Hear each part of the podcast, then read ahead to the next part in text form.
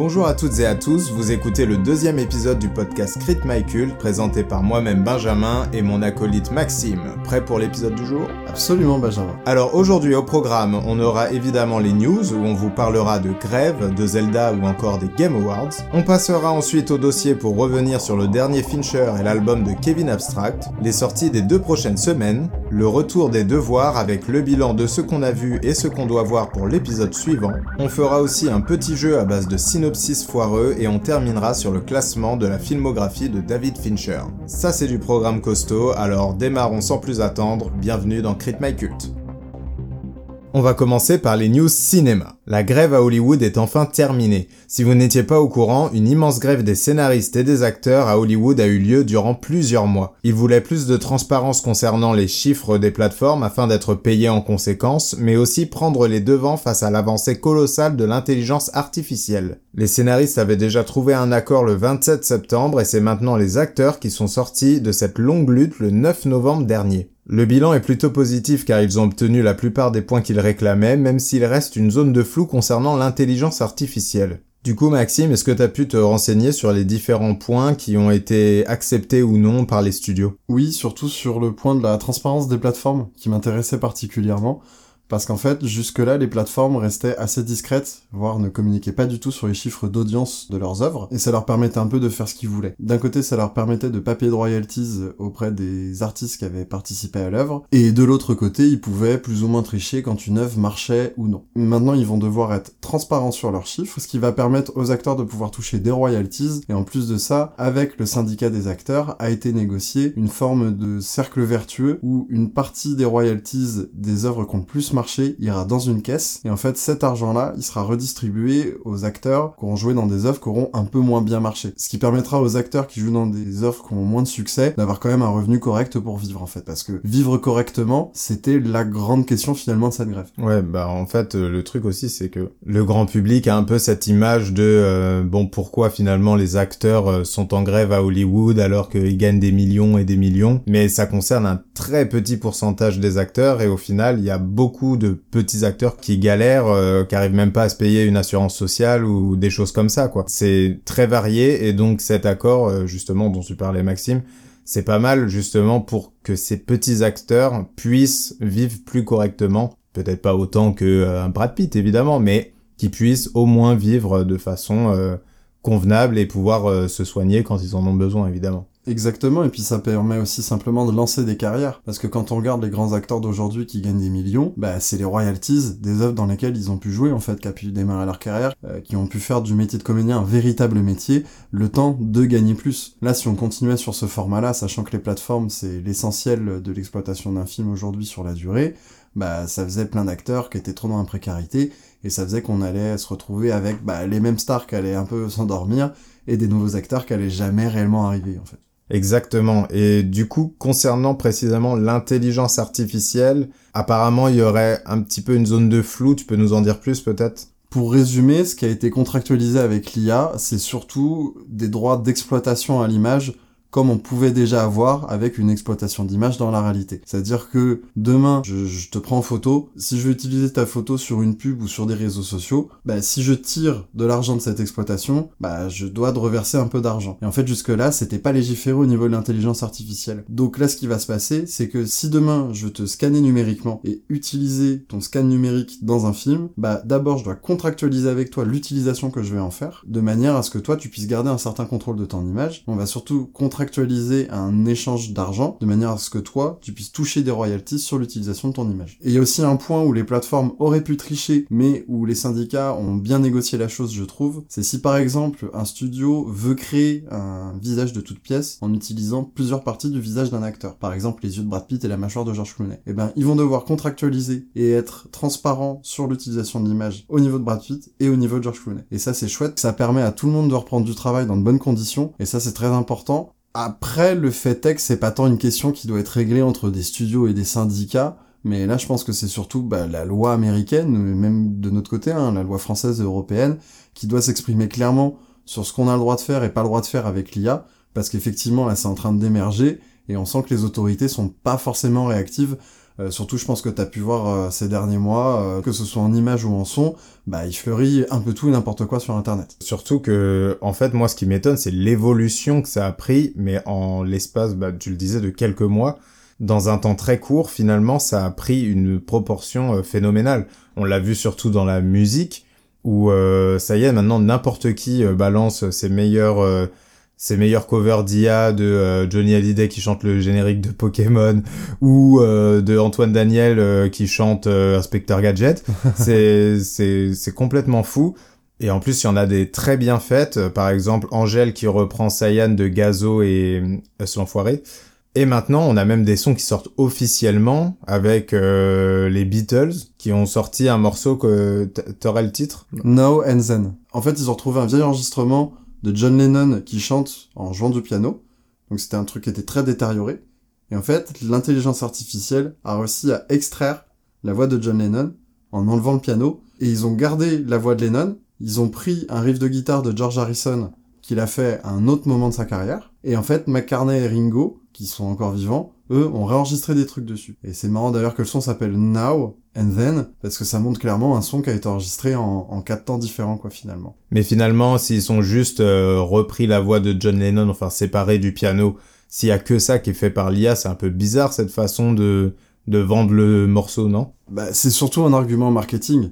Je pense que la maison de disques, elle a bien vu qu'on parlait d'IA et tout, et puis c'était une autre manière de vendre un titre posthume. C'est vrai que les titres posthumes, ça a toujours été à la mode. On a d'ailleurs eu très récemment un son de Johnny qui est sorti composé par Yodelis. Bah là, on a refait un titre posthume, mais avec une manière de refaire le titre posthume complètement inédite, parce que on a pu créer un son nouveau d'un groupe dont deux artistes sont décédés et deux artistes sont encore vivants. Et je trouve d'ailleurs que la révolution est plus là, plutôt que de simplement cet argument marketing d'intelligence artificielle.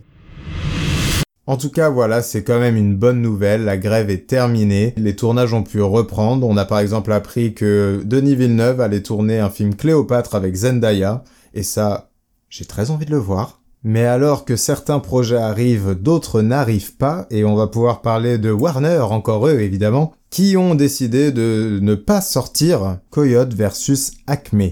Alors c'est un film qui est écrit par James Gunn, avec John Cena, et apparemment ce serait un mélange de prise de vue réelle et d'animation. Donc c'est adapté bien évidemment du cartoon Bibi et le Coyote, et quand on voit l'humour du cartoon, et quand on voit l'humour de James Gunn, moi c'est un projet qui me donnait super envie, euh, surtout avec euh, John Cena qui est capable de beaucoup d'autodérision, on peut s'attendre à un espèce de Roger Rabbit, Last Action Hero, à la sauce euh, James Gunn et Coyote. Et en fait, ce qu'a fait Warner, c'est qu'ils ont annulé le film, donc ils ont supprimé le film, ils ont dit on le sort pas, pour gagner des impôts. Vu que c'est un film en moins qui est produit, bah du coup ils payent moins d'impôts. Ils avaient déjà fait ça avec un film Scooby-Doo et avec le film Bad Girl. Là, ils ont recommencé. Du coup, bah, il y a plein d'artistes et plein de réals qui ont annulé leur rendez-vous chez Warner, parce que du coup, ils se sont dit, bah attends, moi je vais faire un film, et le truc qui peut être annulé, bah non, c'est mort, moi je viens pas. Et ils se sont un peu tous parlé, parce qu'on a bien vu qu'ils étaient très bien syndiqués aux États-Unis. Donc bah du coup, plus personne n'a été euh, chez Warner. Et en plus, là où je trouve le move de Warner encore plus débile, c'est qu'ils font ça sur un projet de James Gunn. Et qu'actuellement, Warner a réussi à gâcher toutes ses franchises, notamment Harry Potter et notamment l'univers DC Comics, et que là, ils sont en train de tout miser au niveau de leur univers DC Comics sur James Gunn. Donc si limite, il y a un artiste de leur écurie, qui est déjà un peu le seul qui veut encore signer chez eux, ils le mettent en porte-à-faux, qu'est-ce qui reste de la Warner? Historiquement, c'est un peu le studio qui laisse les réalisateurs un peu plus libres, et c'est de pire en pire, plus ça change de direction, pire c'est. Donc je t'avoue que moi ça m'a pas mal énervé, et que je sais pas trop où va Warner avec ce genre de stratégie. Mais après, je sais pas si t'avais vu, du coup, ils sont en train de revenir sur leur décision. L'opinion publique est très virulente par rapport à cette nouvelle. Et finalement, ils se sont pris quand même un méchant bad clash euh, qui avait pas été autant pour Bad Girl, par exemple, dans mes souvenirs. Oui, et encore moins pour Scoob. Non, ben, je pense après c'est quand même la conséquence de ça. C'est-à-dire que le fandom euh, de Batgirl est pas très gros, le fandom de Scooby-Doo est très très gros et je suis même étonné qu'ils aient pas fait plus ce scandale que ça. Mais du coup là c'est un peu cumul, surtout que Warner fait ça sur des grosses marques. C'est-à-dire qu'aujourd'hui, quand on comprend un peu le marché hollywoodien, on est sur un marché qui fonctionne avec des marques et des franchises. Donc quitte à annuler des films, annuler des films un peu euh, obscurs, euh, qui sont un peu discrets. Là, ils annulent des marques fortes. Forcément, quand t'annules un Scooby-Doo, un film Batman, enfin un film de l'univers Batman, ou un film de l'univers des Looney Tunes, bah forcément ça fait grand bruit. Et là du coup ça montre très bien que Warner fait n'importe quoi. Et là c'est encore plus déconnecté, c'est qu'ils font ça tout de suite à la suite de la grève. Ça veut juste dire que les mecs ont rien compris. Et c'est vrai que Discovery du coup qui est la marque qui a racheté Warner, bah j'ai l'impression qu'ils savent juste pas gérer un studio de cinéma tout simplement. Ils pourraient vendre des robinets qui géraient probablement pareil, quoi. Avec tout le respect que je peux avoir pour les marques qui vendent des robinets, bien évidemment. Et donc on vient de parler du coup de Warner qui a l'univers DC, et maintenant on va passer à la concurrence, c'est-à-dire qu'on va passer du côté de chez Marvel. C'est donc le film The Marvels qui vient de sortir, qui est à la fois Captain Marvel 2, à la fois la suite de WandaVision, et à la fois la suite de Miss Marvel. Déjà on voit un peu le bazar, et ça explique peut-être pourquoi ce film a fait le pire démarrage de l'histoire du MCU. De ton côté, Benjamin, est-ce que t'as vu venir ce bid ou en tout cas, qu'est-ce, qu'est-ce que tu penses un peu de, de, de, de l'état de Marvel actuellement? Bah déjà, on a eu l'exemple de Quantum Mania qui est sorti au début de l'année. C'était pas beaucoup mieux, mais on va dire que peut-être il y avait Kang, donc on se disait éventuellement ça va servir quand même à l'univers euh, qu'ils sont en train de construire.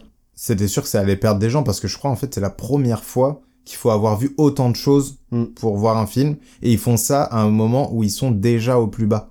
Mm. Et euh, bon, on l'a vu euh, il y a quelques semaines aussi avec le fait qu'ils rappellent euh, Robert Downey Jr., tout ça. Enfin, ils sont en total aveu d'échec. Alors justement, au niveau de Robert Downey Jr., Kevin Feige, donc le patron de Marvel, a un peu démenti le truc. Donc à savoir, est-ce qu'il l'a envisagé et qu'il s'est voulu éviter un shitstorm, on sait pas trop trop.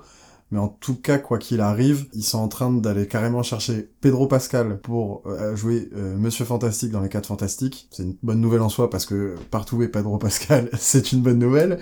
Mais en soi, on n'avait aucune nouvelle des 4 Fantastiques, on avait des bouts de casting et des bouts de rumeurs, et là maintenant que Marvel est au plus mal dans les news, ah, tout d'un coup ça sort Pedro Pascal. Donc même cette news d'un coup de Pedro Pascal, c'est un bel aveu d'échec, parce qu'en plus les 4 Fantastiques sont très importants dans l'univers Marvel des BD, donc ça fera office un peu de reboot et de film événement, parce que je pense aussi c'est de ça dont manque l'univers Marvel, c'est des films événements, c'est des films importants, c'est des films où on va se dire ah bah je vais voir un bon film en fait tout simplement. Marvel se prend un peu un retour de bâton de la logique de studio dans laquelle elle a voulu rentrer. Prenons par exemple Warner qui elle produit tout un tas de films et parmi tous ces films là, ils ont l'exploitation de la marque DC. Disney, ce qu'elle a voulu faire, c'est de créer un studio à part entière, Marvel Studios. Et quand on prend par exemple d'autres studios qui peuvent être assez importants, comme par exemple Blumhouse, quand t'es un studio, t'es obligé de sortir des films inégaux parce que t'es obligé d'avoir des films qui coûtent moins cher, qui rapportent un peu plus, et prendre des risques sur d'autres. Le problème c'est que Marvel, avec son univers partagé, ils mettent un peu tous les films à la même importance, sauf que le public là est bien en train de se rendre compte que la qualité des films ne suit pas ces importances-là, et est même un peu illogique. Et du coup, ça triche complètement sur qu'est-ce qu'on doit attendre d'un Marvel. On attend la suite de l'univers et quelque chose d'intéressant pour l'univers, parce que là tout le monde parle de Kang, mais finalement on s'en foutait de Thanos sur la phase 1 et 2. On était content qu'il soit là de temps en temps, mais c'est pas du tout ce qui faisait le sel du Marvel Cinematic Universe. Ils ont des produits de différentes qualités qui sont censés être dans la même histoire et c'est très perturbant parce que déjà rien que cette année,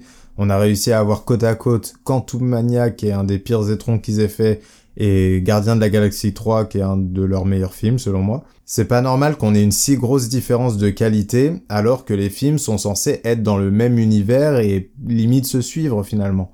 Donc euh, ça c'est hyper problématique et comme tu dis les gens sont en train de s'en rendre compte et donc euh, bah ce The Marvel c'était un peu destiné à se planter comme ça quoi. Et maintenant, on va parler jeux vidéo, mais on va quand même continuer à parler de cinéma parce que a été annoncé officiellement par Nintendo un film en live action, The Legend of Zelda. Benjamin, que penses-tu de cette giga news? Alors déjà, m'a très surpris parce que je m'attendais pas à ce qu'il passe sur du live action pour euh, Zelda.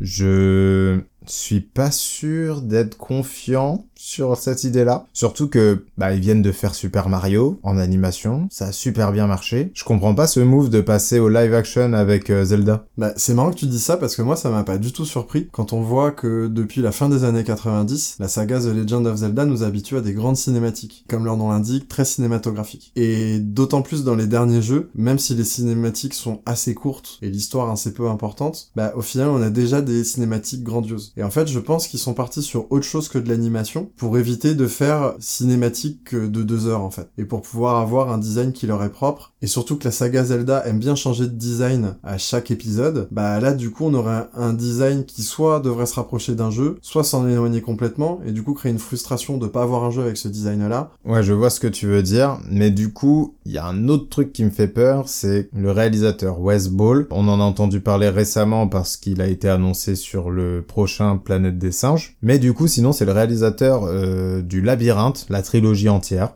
C'était pas mauvais le Labyrinthe, hein. Mais bon, c'est pas ce que j'aurais espéré pour un film live action de Zelda et ça me fait un petit peu flipper, je dois bien l'avouer. Pour ma part, ça me fait aussi un peu flipper. Mais là où ça peut rassurer, c'est de se dire que c'est quand même un gars qui est un peu yes man. Et peut-être qu'on a besoin d'un yes man pour ça parce que peut-être que Nintendo veut vraiment avoir le contrôle. Et en vrai, c'est vrai que West Ball est le candidat idéal pour ça parce que c'est un yes man, il va pouvoir exécuter les ordres de Nintendo, mais il va aussi être capable de porter une saga sur plusieurs épisodes, sur un sens d'adaptation. Surtout qu'à la production, ils ont rappelé Avi Arad. Et Avi Arad, c'est pas un nom qu'on connaît trop trop. C'est le gars qui a fait énormément d'adaptations de comics dans les années 2000. Par exemple, la plupart des films Marvel des années 2000 avant le MCU, on les doit un peu à Avi Arad. Donc il a créé le meilleur comme le pire. C'est un gars qui est concerné par la culture geek. Et justement, s'il a fait le meilleur et le pire, c'est qu'il sait exactement dans quel zoo il navigue dans le fait de faire un film Zelda. Au vu de à quel point Nintendo a très très bien adapté son Mario, moi je suis pas inquiet que c'est des choix qui peuvent avoir du sens d'une certaine manière surtout si on les prend par le prisme de la boîte de jeux vidéo en particulier.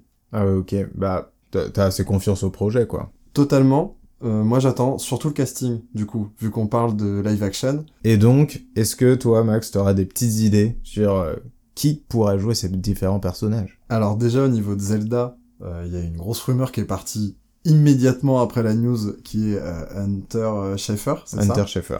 Voilà, qui a joué dans Euphoria.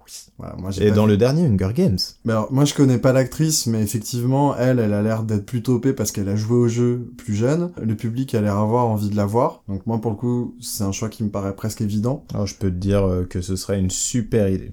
Bah, c'est marrant d'ailleurs qu'on parle de Westball et du labyrinthe, parce que moi l'acteur que je verrais jouer Link, c'est Thomas Brody Sangster, qui joue du coup dans les films Labyrinthe et qui je trouve ferait un très bon Link parce que Link il faut pas non plus un héros bodybuildé. Bah moi j'ai juste vu les rumeurs passer et évidemment il faut toujours qu'il soit dans toutes les rumeurs de casting, c'est Tom Holland. Tom Holland apparemment pour jouer Link. Alors bon, je préfère euh, l'idée que t'as émise. Euh, ça me paraît euh, plus intéressant, plus cohérent, ne serait-ce que sur l'aspect physique. Après faut voir le jeu, etc.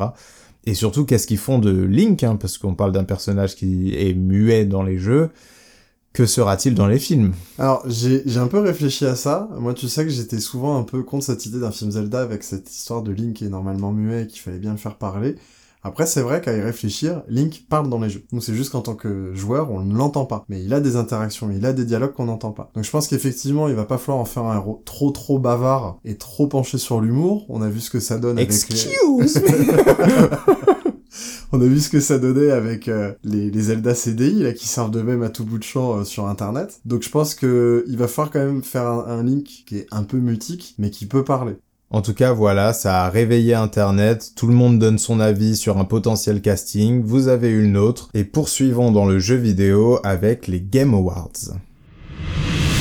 Les Game Awards qui auront lieu le 7 décembre ont lâché leur nomination et on va pouvoir en parler un petit peu avec le GOTY, le Game of the Year. On a donc Alan Wake 2, Baldur's Gate 3, Marvel Spider-Man 2, Resident Evil 4, Super Mario Bros. Wonder et The Legend of Zelda Tears of the Kingdom. Alors Max, toi t'as joué à quelques jeux dans cette liste, il euh, y en a un que tu que tu préfères, que qui te tente euh comme vous allez vite le savoir au fur et à mesure des podcasts, moi je suis très Nintendo. J'ai pas encore pu faire Mario Bros Wonder. Et en fait, du coup, bah, le seul que j'ai réellement fait, c'est le Zelda en question. Et donc je suis ravi qu'il aille dans la catégorie Game of the Year. C'est un jeu que j'ai fait et sur lequel j'ai passé euh, beaucoup de bon temps dessus. Je trouve qu'il a pas mal de mécaniques de gameplay assez révolutionnaires, notamment la mécanique qui te permet de traverser les plafonds, euh, qui renouvelle complètement euh, la manière qu'on peut avoir d'envisager un open world, mais aussi avec les mécaniques où on peut faire remonter dans le temps certains objets et tout. Je trouve que ça renouvelle vraiment l'expérience de jeu et je trouve assez révolutionnaire là-dessus. C'est le seul auquel j'ai joué et bien évidemment c'est celui que j'aimerais voir gagner. Mais du coup, pour, euh, pour jouer au petit con un petit peu, pourquoi nominer finalement euh, bah, un jeu qui est une version 1.5 du premier Zelda, enfin le premier de la Switch? Il est peut-être version 1.5 juste dans le sens où il reprend la même direction artistique, où il reprend la même map en grande partie. Après, encore une fois, je trouve qu'il y a cet aspect de gameplay qui rend le jeu tout à fait unique, parce que c'est des mécaniques de gameplay qu'on n'avait pas, notamment bah, le fait de pouvoir fusionner toutes les armes entre elles, le fait de pouvoir euh, créer des véhicules, euh, et que on est quand même sur une version plus aboutie de Breath of the Wild. Donc certes, on a un peu perdu la poésie euh, du Breath of the Wild sur un peu plus d'aventure et avec un peu plus de mécanique de gameplay sur celui-là, mais je trouve qu'il mérite complètement euh, son côté jeu à part entière. Et en gros, bah Breath of the Wild et Tears of the Kingdom, ça en fait euh, plus un diptyque que simplement Tears of the Kingdom serait un 1.5. Et ça, toutes les suites de jeux vidéo n'ont pas forcément réussi à le faire. Je pense par exemple à Spider-Man 2, qui peut-être crée moins de nouvelles mécaniques que ce qu'il pouvait y avoir dans le premier et dans son DLC Miles Morales. Ouais, ouais, bah t'as raison. En fait, c'est les deux auxquels on reproche, euh, voilà, ce, ce truc-là d'être un peu euh, une version améliorée du premier épisode. Après, Spider-Man 2, euh, je pense que justement, oui, c'est pas sur le gameplay où il va se démarquer à nouveau, parce qu'il s'était beaucoup démarqué avec le premier épisode. On est dans une ère où forcément la narration a beaucoup sa place dans le jeu vidéo. Et donc euh, ici c'est vraiment une suite euh, beaucoup plus dans la narration que vraiment dans le gameplay etc. Il y a un autre jeu aussi qui est beaucoup remis en question c'est Resident Evil 4 parce qu'on est face à un remake. Donc qu'est-ce qui va apporter de nouveau finalement par rapport au premier jeu qui était sorti? Est-ce que vraiment on a envie de récompenser un jeu qui est euh, une refonte tout simplement une refonte graphique d'un jeu préexistant? Voilà, le, débat peut, peut avoir lieu. Honnêtement, je ne pense pas qu'il va gagner. Dans tous les cas, la concurrence est trop rude. Mais c'est vrai qu'on peut se poser la question, là où ça me pose pas du tout de problème sur euh, Spider-Man 2 ou bien sur euh, Zelda. Bah après Baldur's Gate, moi j'y ai pas joué. Toi tu penses qu'il a sa place pour le coup? Parce que c'est aussi une suite. En plus lui c'est carrément un 3. Donc euh, tu, penses vraiment qu'il a ce côté révolutionnaire qu'on attend d'un jeu de l'année? Ah ouais, bah totalement. En fait, euh, Baldur's Gate, le grand public ne l'attendait pas du tout. Et en fait, quand il est sorti, le jeu est tellement bon qu'il a même été chercher un public qu'il n'avait pas. Faut savoir que Baldur's Gate 2, c'est pas comme euh, pour les deux compères. Euh, c'est un jeu qui est sorti il y a très très longtemps. Le 3 est là vraiment comme une suite, mais euh, une refonte aussi de tout l'univers. Donc on est sur euh, l'univers Donjons et Dragons, voilà. Mais par contre, il y a plein de choses nouvelles, et surtout, il y a un travail colossal sur tout ce qui est les différents axes de, de narration. Encore une fois, on y revient. En fait, comme c'est un jeu de rôle vraiment à l'ancienne, avec le tirage de dés, etc., les possibilités sont gigantesques, en fait. Tu peux faire ce que tu veux dans ce jeu. Tu peux prendre le jeu un peu à ta manière, mais là c'est vraiment poussé à son paroxysme quoi. C'est son plus grand atout. Ça a surpris tous les gamers euh, voilà qui sont déjà euh, on va dire euh, à l'affût sur ce genre de jeu,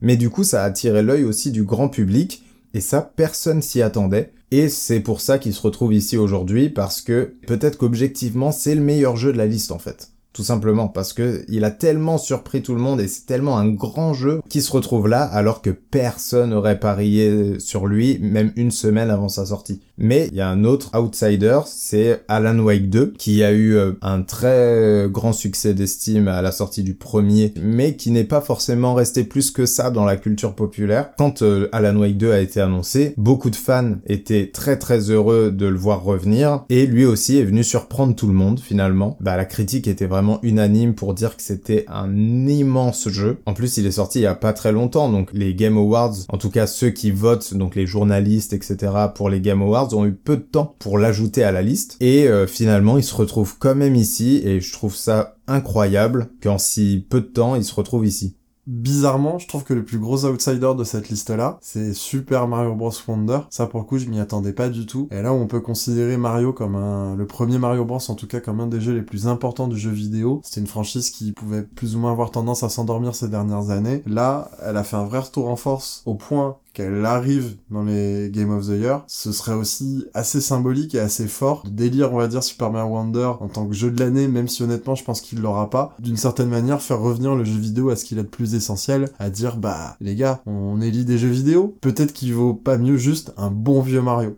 En plus de revenir à quelque chose de très simple dans le jeu vidéo, bah il y a quand même une partie révolution euh, comme Zelda où euh, il y a pas mal de mécaniques nouvelles dans ce nouveau Mario, et je crois que c'est ça finalement qui a impressionné euh, le public, mais aussi la critique, et qui fait qu'il se retrouve là aujourd'hui.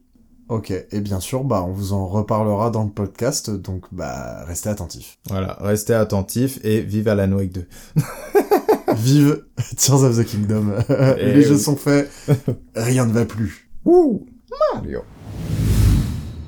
et on va rester dans les cérémonies, mais cette fois-ci on va passer à la musique avec les Grammy Awards. Donc toi de ton côté Benjamin, je suppose que t'as euh, un commentaire à faire sur euh, le meilleur album rap de l'année Bah ouais, totalement. Bah déjà je vais citer les nominés. On a donc Drake et 21 Savage avec Air Loss, Killer Mike avec Michael, Metro Boomin avec Heroes and Villain, Nas avec King This Is Free et Travis Scott avec Utopia. Moi, il y en a deux euh, sur lesquels j'hésite, c'est Travis Scott et Metro Boomin. Pourquoi? Parce que bon, Travis Scott en fait a sorti un album que je trouve monumental et je pense que on s'en rend pas bien compte finalement. Je pense que c'est un album qui va très très bien vieillir et qui va devenir un classique plus tard. Mais le truc c'est que je pourrais dire finalement la même chose de Metro Boomin parce que euh, c'est donc Metro Boomin c'est un producteur qui a produit pour tout tout le rap américain actuel et qui décide de temps en temps de sortir un album à lui où il invite tous ses potes. Donc c'est une tracklist monumentale et en plus de ça bah du coup euh, vu que c'est son projet son bébé il prend un soin à faire euh, des, des prods, mais absolument, j'ai même pas de qualificatif en fait. Ces prods sont magnifiques, c'est le meilleur producteur de rap actuel en fait finalement. Et donc le combat entre les deux est assez compliqué, surtout que en plus ils sont très amis. Travis Scott est sur l'album de Metro Boomin et Metro Boomin est sur l'album de Travis Scott. Donc c'est très rigolo. Je ne sais pas lequel des deux va gagner. Je pense qu'ils vont quand même le donner à Travis Scott. J'espère parce que c'était un album qu'on attendait beaucoup. Mais si c'est Metro qui le gagne, euh, j'en serais très très heureux aussi. Toi Maxime, évidemment, t'es plus musique électronique. Donc Niveau album d'électro sélectionné, t'as des choses à dire dessus? Bah oui, oui, oui, carrément. Du coup, je trouve que c'est un line-up qui fait vachement plaisir. D'un côté, on a euh, James Blake avec Playing Robots into Heaven. On a les légendaires The Chemical Brothers avec For That Beautiful Feeling. On a la nouvelle coqueluche de l'électro Fred Again, Actual Life 3. On a Dead Mouse et Cascade, donc avec leur projet KX5 et Skrillex avec Quest for Fire. Euh, Fred Again, bon bah c'était évident, hein. il a clairement le vent en poupe en ce moment, surtout qu'il est très présent sur l'album Quest for Fire de Skrillex donc ça a du sens. En tant que gros fan de Deadmau5, moi Deadmau5 c'est l'artiste que je préfère hein, parmi ceux-là, euh, je suis très content de le voir. C'est un peu le gros retour commercial euh, du monsieur, hein. ça fait longtemps qu'il avait pas fait quelque chose euh, qui avait été aussi populaire. je suis très content de le voir, même si c'est de très loin parce que je préfère de l'artiste, même si c'était un plaisir de le voir enfin faire un album avec Cascade. Moi par contre si je devais attribuer le Grammy, c'est clairement à Skrillex, qui a fait un album incroyable, il s'est entouré d'énormément de personnes, il s'est entouré de Fortet, Fred Again, Missy Elliott, Mister Oiseau. Donc là, on est euh, sur un gros line-up au niveau de son album. Et je trouve que son album a un peu un côté euh, musique du futur, quoi. C'est-à-dire que j'ai l'impression que Skrillex nous a un peu dit à quoi va ressembler la musique pop dans quelques années. il a toujours ce côté très visionnaire qu'on ressent énormément dans l'album. pour moi, mon vote, il va tout de suite à Skrillex, Quest for Fire. Et du coup, on vous parlait tout à l'heure du Game of the Year. Benjamin, est-ce que tu peux nous parler de bah, l'album de l'année des Grammy ah Ouais, bien sûr. Euh, évidemment, je vais les citer et excusez-moi d'avance pour mon anglais parce que là, il y a beaucoup de mots. Alors, si je peux me permettre, Benjamin, je pense qu'on a massacré complètement la langue anglaise depuis qu'on a parlé des Grammy, tu vois. C'est vrai, c'est vrai. Et eh ben, je vais la massacrer encore plus avec Boy Genius The Record, Janelle Monae avec The Age of Pleasure, John Baptiste World Music Radio, Lana Del Rey avec Did You Know That There's a Tunnel Under Ocean Boulevard? ok, la langue anglaise est définitivement morte. C'est terminé, mais on a quand même encore Miley Cyrus avec Endless Summer Vacation, Olivia Rodrigo avec Guts, CZ avec SOS et Taylor Swift avec Midnights. Du coup, beaucoup d'albums. Moi, si je pouvais vous conseiller euh, un album, ce serait celui d'Olivia Rodrigo. De toute façon, vous la connaissez sûrement. Mais par rapport à son premier album qui était sorti il y a deux ans, je crois, là, elle revient avec un album beaucoup plus assumé dans son côté rock, punk rock des années 90. Elle l'assume totalement et du coup, l'album est bien plus et donc on voit à quel point elle peut être prometteuse pour la suite de sa carrière. Du coup, ce sera le 5 février 2024. On a hâte de voir cette cérémonie, puis on vous en reparlera à ce moment-là.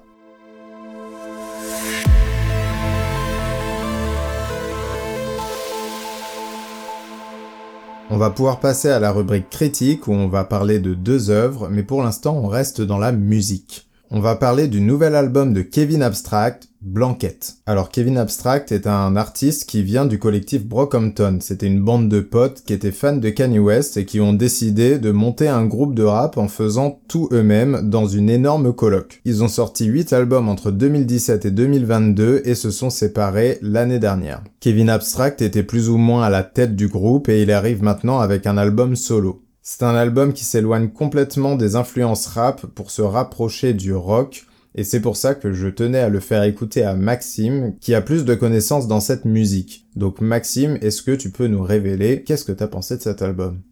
Pour le coup, moi j'ai quand même beaucoup aimé. C'est très sympa parce qu'en fait, donc je me suis un peu renseigné sur l'artiste, visiblement il est né en 96, donc on a deux ans d'écart. Et en fait, c'est un peu ça que j'ai ressenti moi quand j'ai écouté l'album, c'est-à-dire qu'il y avait beaucoup de références rock que j'ai reconnues. C'est-à-dire que d'une part, le rock dans lequel je suis né et globalement lui aussi, c'est-à-dire le rock des années 90, le rock avec lequel on a grandi, le rock des années 2000, mais aussi probablement le rock qu'écoutaient les adultes quand nous on était plus jeunes, c'est-à-dire un rock un peu plus psychédélique, le rock un peu plus des années 70. En ça, je me suis quand même beaucoup retrouvé là-dedans, c'est-à-dire que quand j'entendais les sons, je comprenais ces références. Ça va de, des Red Hot Chili Peppers en passant à Santana. Euh, on a même aussi un son qui ressemble beaucoup à du Phoenix. Et on a une ambiance assez euh, rock spleen, on va dire, euh, très ancrée dans les années 90, qui est un peu l'ambiance générale de l'album. Et j'ai trouvé ça assez sympa. Après, le rock en ce moment, c'est un genre qui est un peu mort. La preuve quand même en est avec cet album que c'est un genre difficile à renouveler et difficile de poser des choses dessus parce que le rock, on parle quand même de plus de 60 ans d'hégémonie quand même. Donc il y a beaucoup de choses qui ont été faites. Là, je pense que le, le genre a besoin de repos, mais c'est pas non plus le but de l'album que de révolutionner les choses. Dire le but, là, on sent quelqu'un qui a envie de se faire kiffer. Il a fait du hip-hop pendant des années. Il a une grosse culture rock, ça s'entend. Il avait envie de s'amuser avec, et ça, c'est très réussi. J'ai quand même noté un son qui est Hide Spider Dark, qui est la track 12, qui est peut-être le son qui essaye le plus de renouveler la forme du rock. Il y arrive pas complètement, parce qu'il y arrive en fusionnant plusieurs genres de rock, plusieurs manières de faire des vocales, plusieurs types d'instru du rock. On mélange un peu de grunge et un peu de country par exemple. C'est assez couillu, donc j'ai beaucoup aimé ce son, mais après tout le reste c'est juste du kiff d'un fan de rock. Et on va dire que ma seule déception, elle va être au niveau de la track 9, qui est clairement du Nine Inch Nails à 100%, mais elle dure 52 secondes. Moi je, voulais une track complète. Mais en tout cas, bah pour le coup j'ai été assez surpris de cet album, et moi je m'y suis bien retrouvé en tant qu'amateur de rock, et encore une fois parce que je me sens partager une culture avec l'artiste. Bah moi du coup euh, de mon point de vue euh, d'une personne bon j'aime bien le rock mais j'y connais pas grand chose connais pas les différents courants à part leur nom finalement mais pas leurs euh, caractéristiques. Et donc j'ai trouvé que c'était un album finalement assez facile d'écoute malgré le fait que je suis pas connaisseur et que j'étais quand même perturbé par le changement radical de direction artistique parce que on parle d'un artiste qui était dans un de mes groupes préférés et du coup passer du rap au rock ça a été un peu perturbant pour moi quand même. Même si je tiens à préciser que Kevin Abstract, euh, c'est pas la première fois qu'il fait de l'exploration musicale et il ne s'est jamais contenté que du rap. C'est juste que assumer une direction artistique rock sur tout un album, c'est la première fois qu'il le fait. Mais musicalement, en fait, je trouve l'album très réussi. Euh, je trouve que sa façon de se poser euh, sur les prods colle très bien à Kevin Abstract, alors que ça pouvait sembler pas si évident. Maxime, si tu devais retenir quelques tracks peut-être que t'as aimé pour différentes raisons, t'en aurais quelques-unes? Bah, comme je dis euh, celle qui s'appelle Mr. Edwards, qui est clairement du Nine Inch Nails, bien qu'elle soit trop courte, c'était quand même très très plaisant euh, de, de, me dire qu'il avait aussi cette ref là. Il y a la track d'après, Scream, c'est un vocal de pop moderne,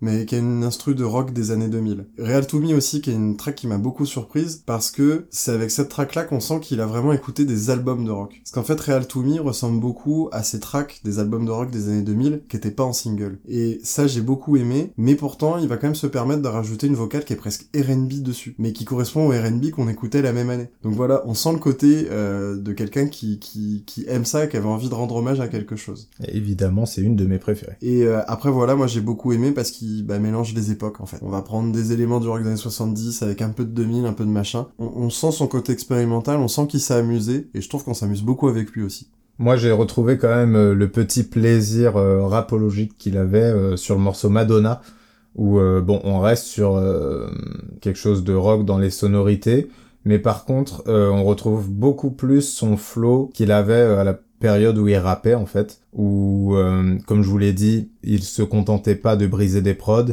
il était aussi beaucoup dans le chant, dans les mélodies, etc. Et donc là, euh, par exemple, voilà, si vous voulez avoir une idée de ce qu'il faisait en tant que rappeur, Madonna est un exemple de ce qu'il faisait aussi en tant que rappeur. Madonna est une chanson que je trouve d'autant plus intéressante parce qu'elle me rappelle en fait euh, les vibes des sons fin année 2010 où on a commencé à avoir du hip-hop un peu plus pop et un peu plus mainstream, et qui, du coup, vu qu'il est devenu plus pop et plus mainstream, a commencé à puiser dans le pop rock pour ses mélodies. Et je trouve ça très intéressant que le son sur lequel il revient sur des vibes plus hip-hop, il est fait en convoquant ces années-là très précisément. Donc du coup, j'ai trouvé ça très chouette, parce que c'est vrai que généralement, quand j'entends des artistes un peu hip-hop s'attaquer à des genres, bah par exemple l'électro ou le rock qui sont plus mes genres, j'ai un peu l'impression qu'ils découvrent un truc que moi je connais depuis des années. Et du coup, ça crée toujours un peu décalage. Je pense par exemple à Will.i.am quand il s'est mis à l'électro. Moi, je trouvais rien de révolutionnaire à ce qu'il faisait, quoi. Et là, moi, j'ai pas eu ce sentiment-là. J'ai juste eu l'impression d'écouter l'album d'un mec qui s'éclatait. D'autant plus un mec de ma génération dont je comprenais les codes. Et je pense que je le réécouterai.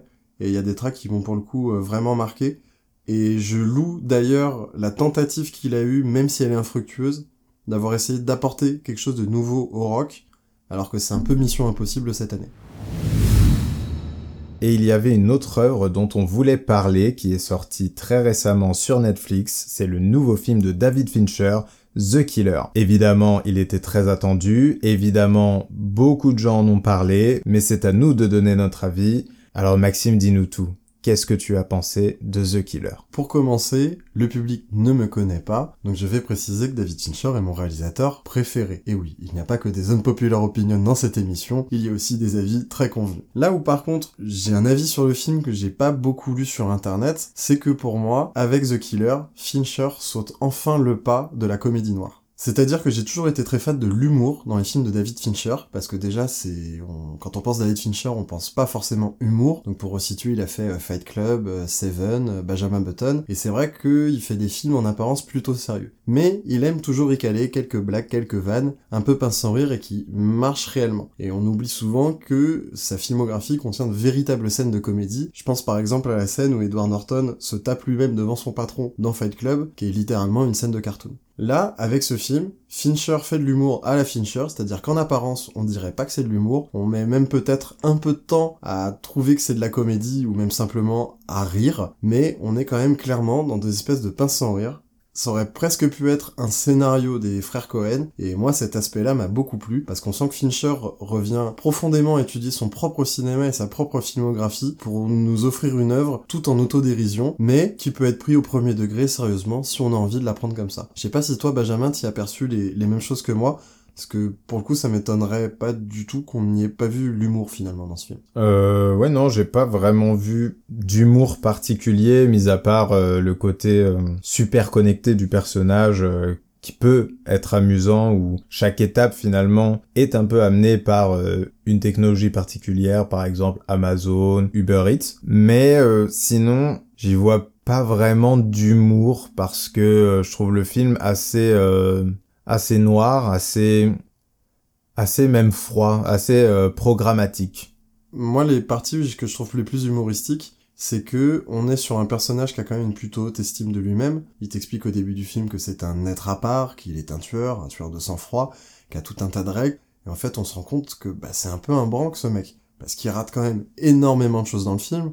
Sans trop vous spoiler, la base du film, c'est même bah il rate un truc. C'est qu'à chaque fois qu'il rate un truc, il va se répéter un mantra. Et en fait, il y a un timing comique au niveau de la répétition de ce mantra, où au début, il commence à répéter ce mantra parce qu'il voit que quelque chose commence à déconner, et au fur et à mesure du film, plus il répète ce mantra, plus ça a déjà foiré au moment où il se le répète, et plus parfois il va même continuer de foirer ses trucs. Et en fait, c'est un humour que Fincher a utilisé assez souvent dans ses films. Euh, il y a aussi par exemple plein de fois où il va rater un truc et le personnage va simplement réagir et dire ah merde comme ça, comme un comme un débile, et euh, ça rend des scènes très très drôles. On note aussi par exemple que toutes les scènes de meurtre développent aussi leur humour parce que les gens voient leur fin arriver et vont les gérer de différentes manières, et Fincher arrive toujours à surprendre sur le moment même où la gâchette va être ou même où la gâchette va pas être pressée dans certains cas. Et ça, je trouve ça très fort que Fincher analyse son cinéma avec autant d'autodérision. Tu vois, ça j'ai capté l'humour de ce truc-là parce que à la première scène, ça m'a fait beaucoup rire, le premier mantra et le premier plantage, on va dire. Mais par contre pour moi, c'est pas tenu. C'est pas un truc qui est euh, qui est là à chaque fois qu'il prononce son mantra. Il y a des fois où il réussit sa mission. Du coup, justement, je l'ai pas ressenti comme toi parce que euh, au début, je pensais que ça allait être un running gag,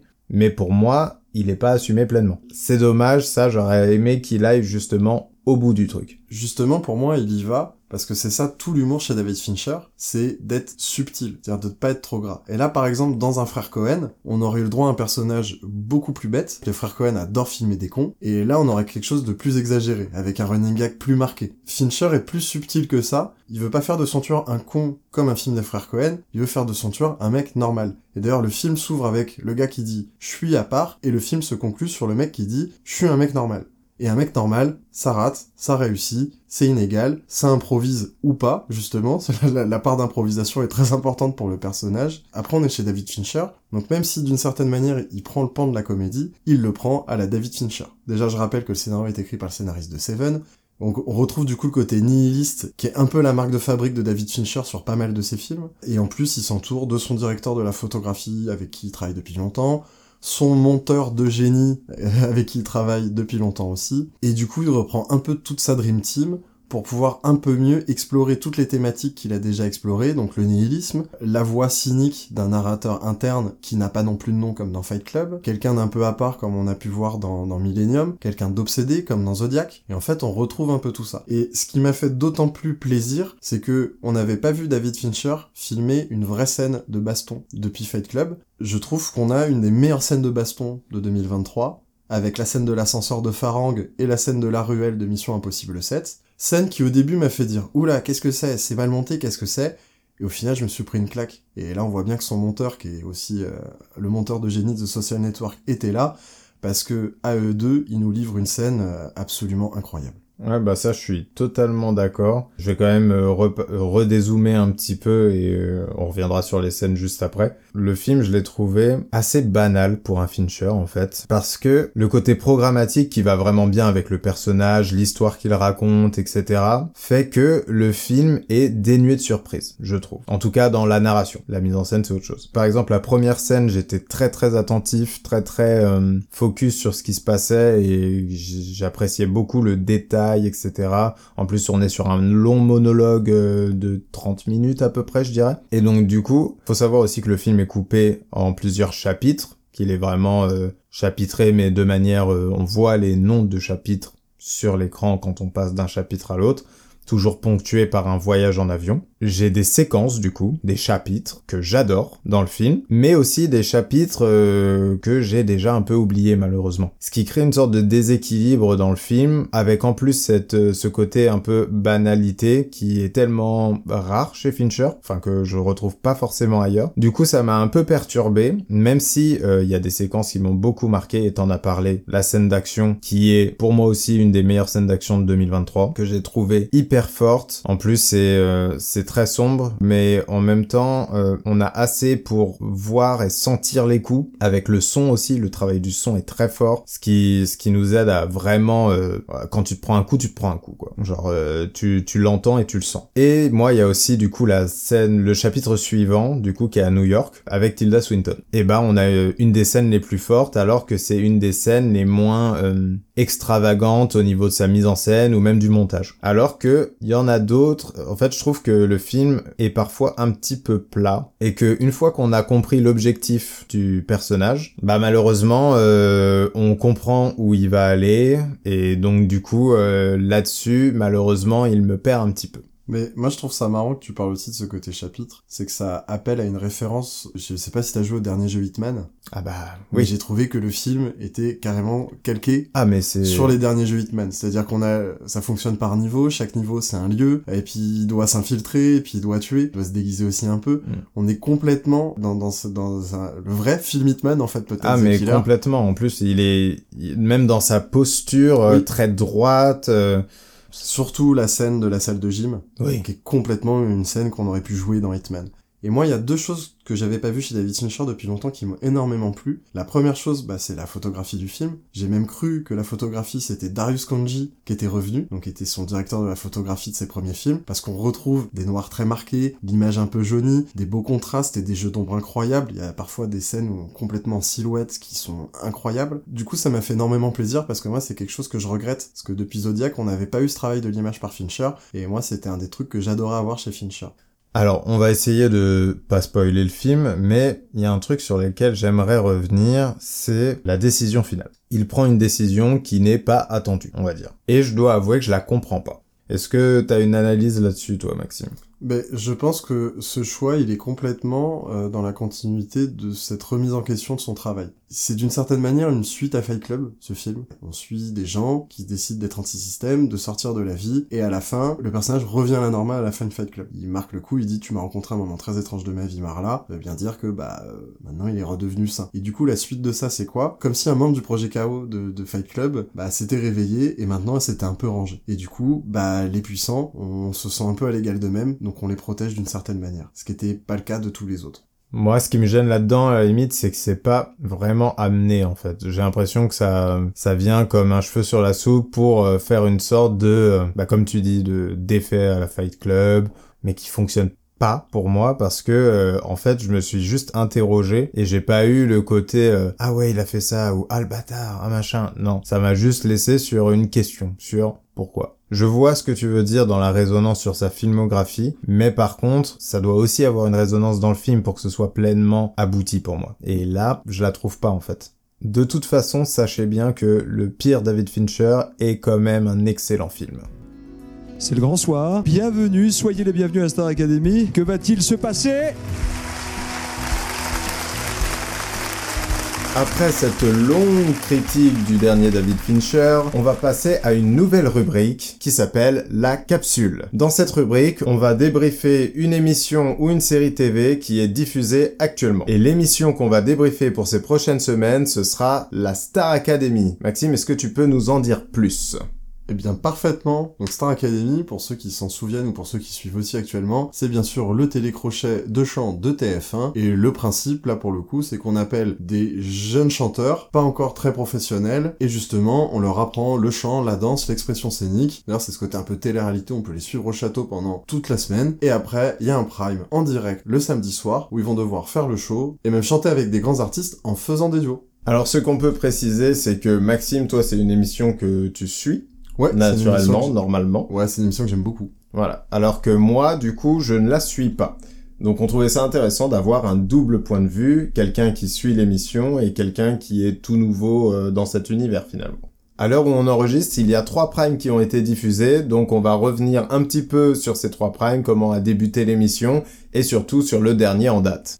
Alors pour commencer, on va parler un petit peu du casting, des gens qu'on suit dans cette émission. Maxime, tu peux nous en dire un peu plus sur ces candidats?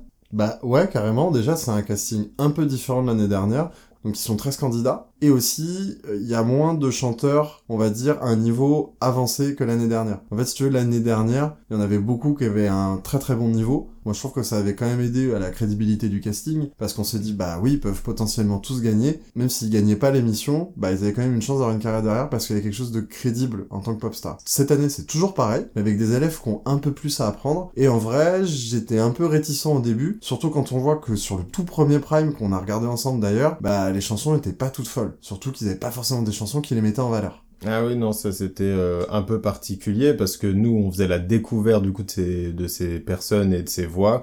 C'est un peu, c'est un peu dommage, euh, comme tu dis, en fait, les choix de chansons étaient pas forcément les bonnes et les mettaient pas en valeur. Et comme ils ont déjà beaucoup à apprendre, bah c'était un peu la cata sur certaines prestations. Mais après, comme tu dis, ils sont là pour apprendre. Exactement, c'est ce qui est intéressant dans cette émission, c'est voir l'évolution. Et déjà là, on a eu trois primes, donc les candidats apprennent déjà depuis trois semaines, et on a déjà vu des vraies évolutions. Je pense par exemple à Candice ou à Elena, euh, qui ont progressé à vitesse grand V depuis trois semaines. Et c'est vrai quand on voit qu'elles étaient capables de certaines faussetés sur les premiers primes, bah là, on leur a confié clairement les clés de l'émission sur la dernière, notamment avec Elena, on lui a donné euh, libéré délivré dans le medley Disney. Donc bah c'est c'est quand même très agréable. Et aussi moi un autre truc que j'aime beaucoup dans la Starac, c'est que on a des candidats qui étaient un peu chez eux dans leur canapé, qui étaient pas trop connus. Et d'un coup, on les projette comme ça dans une école où ils apprennent le chant, la danse, le théâtre, l'expression scénique, ils font aussi beaucoup de sport. Et avec le prime tous les samedis, c'est quand même quelque chose qui est en direct. Il y a quand même un show et un spectacle à suivre en direct, c'est quand même pas rien pour des amateurs. Et en plus de ça, on les fait chanter avec des grandes stars. En fait, je trouve ça toujours intéressant de voir euh, le, petit chanteur arriver et donner tout ce qu'il a parce que on le fait chanter avec un de ses idoles ou avec quelqu'un en tout cas qui a, qui un niveau professionnel bah, qui a généralement 10-20 ans d'avance sur lui quoi. Oui, c'est vrai que bah naturellement euh, comme euh, le niveau des candidats est bah, en amélioration finalement, en constante évolution, nous spectateurs on peut être impressionnés par leur évolution mais malheureusement quand ils se retrouvent face à des grandes stars, il faut aussi qu'il y ait un équilibre qui se crée. Et donc là ça va dépendre aussi de la générosité de la star, de si elle veut bien ne pas écraser tout simplement euh, le petit candidat. Et en vrai, généralement, ça se passe bien. Là, sur le dernier prime, je pense notamment à la prestation avec James Blunt, où on voit que James Blunt prend un vrai plaisir et partage un moment de scène avec un autre artiste et pas forcément un petit candidat euh, dont il s'en ficherait. Non, franchement, le partage est plutôt bien fait. Et du coup, toi, Benjamin, t'arrives un peu dans le dans l'émission. Est-ce que t'as déjà un candidat préféré? Est-ce que tu t'es déjà attaché à quelqu'un, que ce soit pour sa personnalité, pour sa technique, pour sa progression aussi, tout simplement? Alors, c'est pas forcément euh, une des favoris, mais moi, j'ai un petit coup de cœur pour Margot depuis le début parce que en fait j'aime bien le personnage. Pour le coup, euh, je me rattache pas trop à la voix, je t'avoue, parce que bah moi je suis plutôt habitué à regarder The Voice où ce sont directement des grands chanteurs. La voix ne m'intéresse pas encore. Je regarde l'évolution. Donc je suis plus sur les personnages. J'aime bien la personnalité de Margot que je trouve euh, en fait assez rayonnante elle a l'air de vraiment mettre l'ambiance dans le château, de, de driver en fait la bonne humeur finalement. Ben, en plus, euh, ce qui est bien avec Margot, c'est que elle met en avant euh, les autres aspects de la Star Academy. C'est que sur tous les autres télécrochets, on met en avant la voix et les capacités vocales. Là, à la Star Academy, il y a aussi la partie prestation scénique. Je pense par exemple à Jebril, qui a pas une voix de fou pour le moment, mais par contre, en termes de prestance scénique, bah, quand il est sur scène, il est là. Et Margot, c'est un peu pareil. Euh, bon, je trouve qu'elle chante mieux que Djibril, mais pour le coup, elle rayonne réellement sur scène. Et c'est vrai qu'à la Starac, il y a ces différents profils de candidats où généralement, ceux qui savent un peu moins chanter vont soit savoir mieux danser, soit être plus présents sur scène. Je pense par exemple aussi à Axel, qui chante très très bien, mais par contre, quand il est sur scène, il se passe hélas pas encore grand chose, parce qu'on sent qu'il a encore beaucoup à apprendre de la manière, bah, d'occuper l'espace, d'occuper la scène. Et c'est vrai que sur le dernier Prime, par exemple, ils ont, lui ont fait faire un duo avec Margot, et bah du coup ça équilibrait bien, parce qu'on avait Axel qui assurait du vocal, et on avait Margot qui assurait du show. Ouais. D'ailleurs, c'était un petit peu compliqué d'assurer euh, du vocal sur euh, la chanson de Mary Poppins quand même.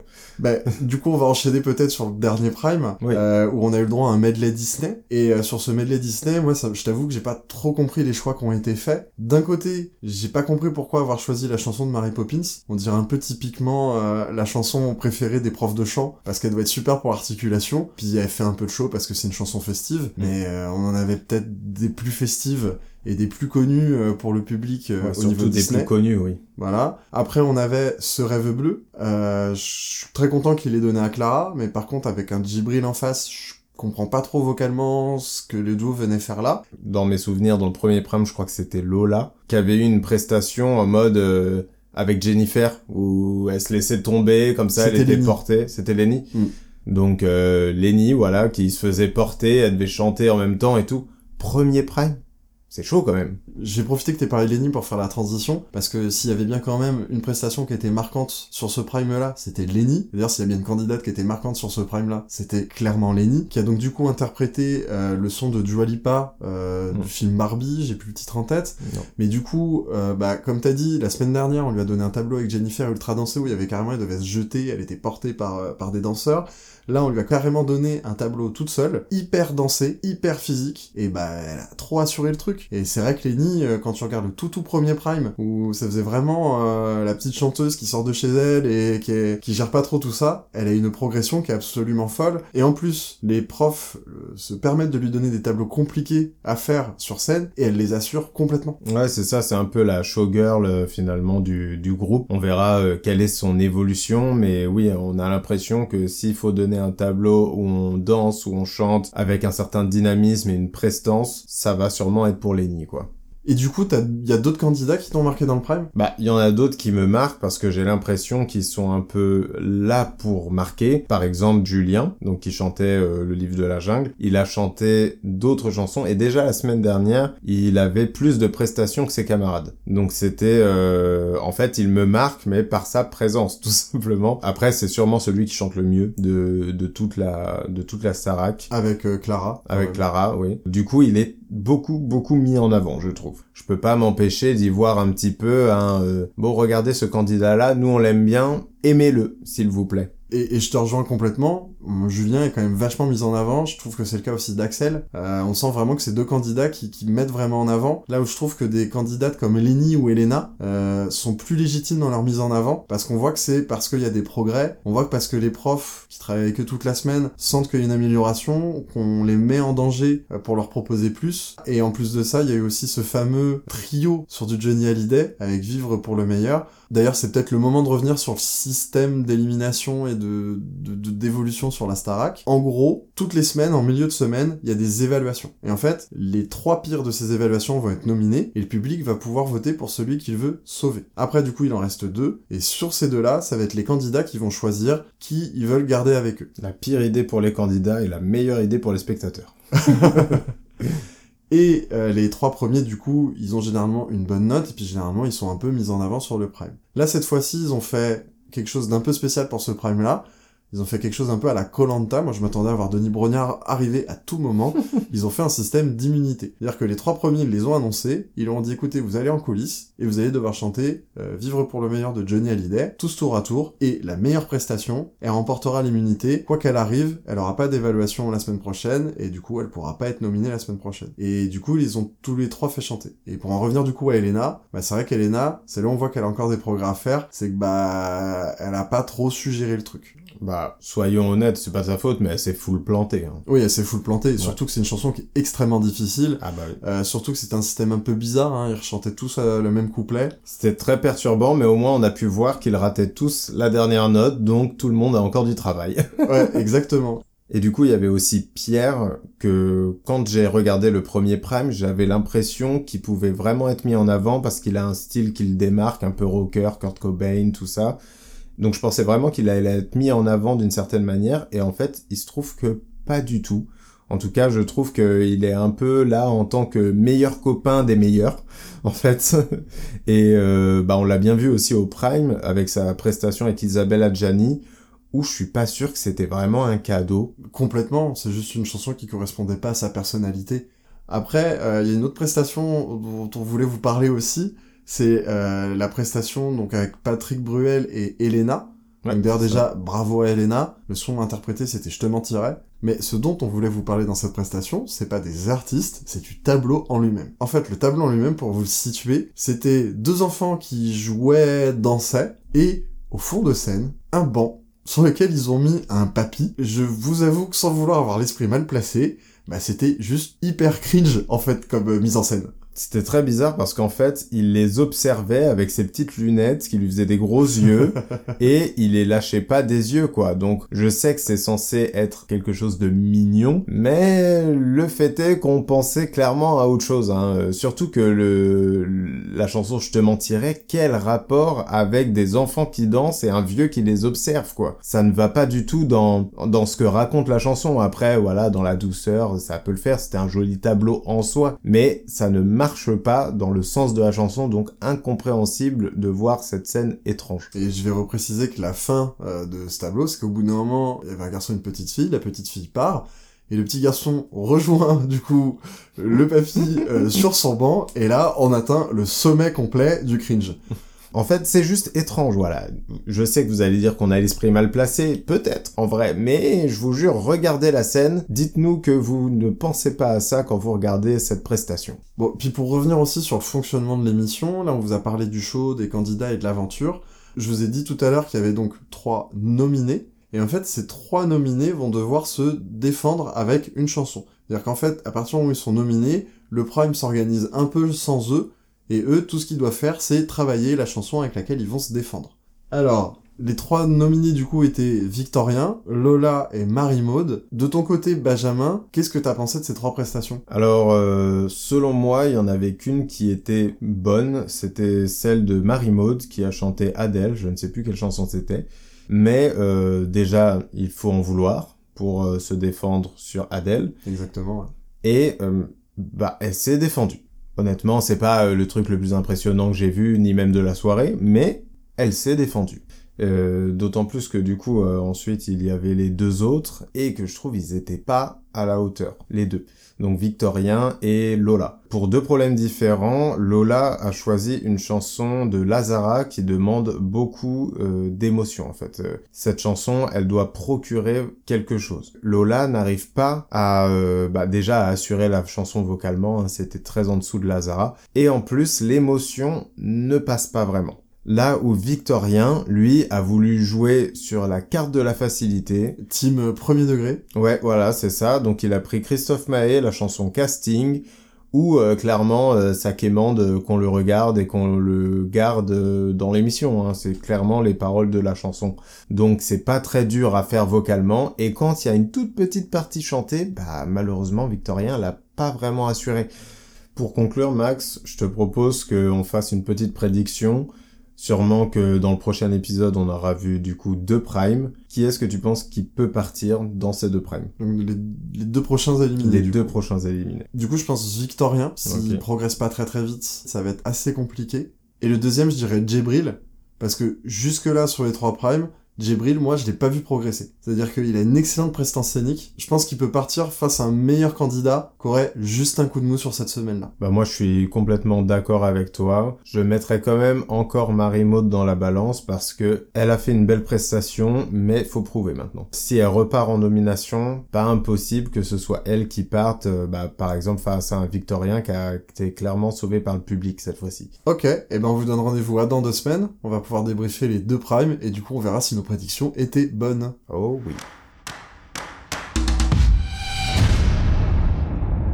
Et après toutes ces émotions offertes par la Starac, parlons un peu des sorties. Le 15 novembre, on a eu la série Tout va bien avec Virginie Efira, c'est une nouvelle série Disney+.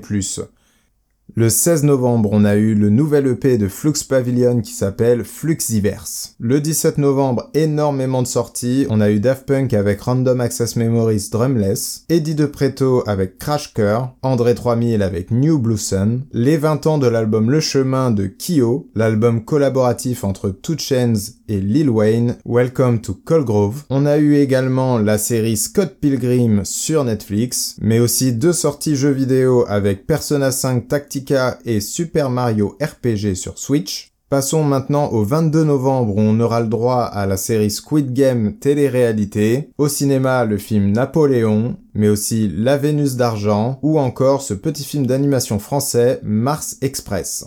Le 29 novembre, on aura le droit au retour de Bertrand Mandico avec son Conan, et bien sûr, le nouveau film de Walt Disney, Wish.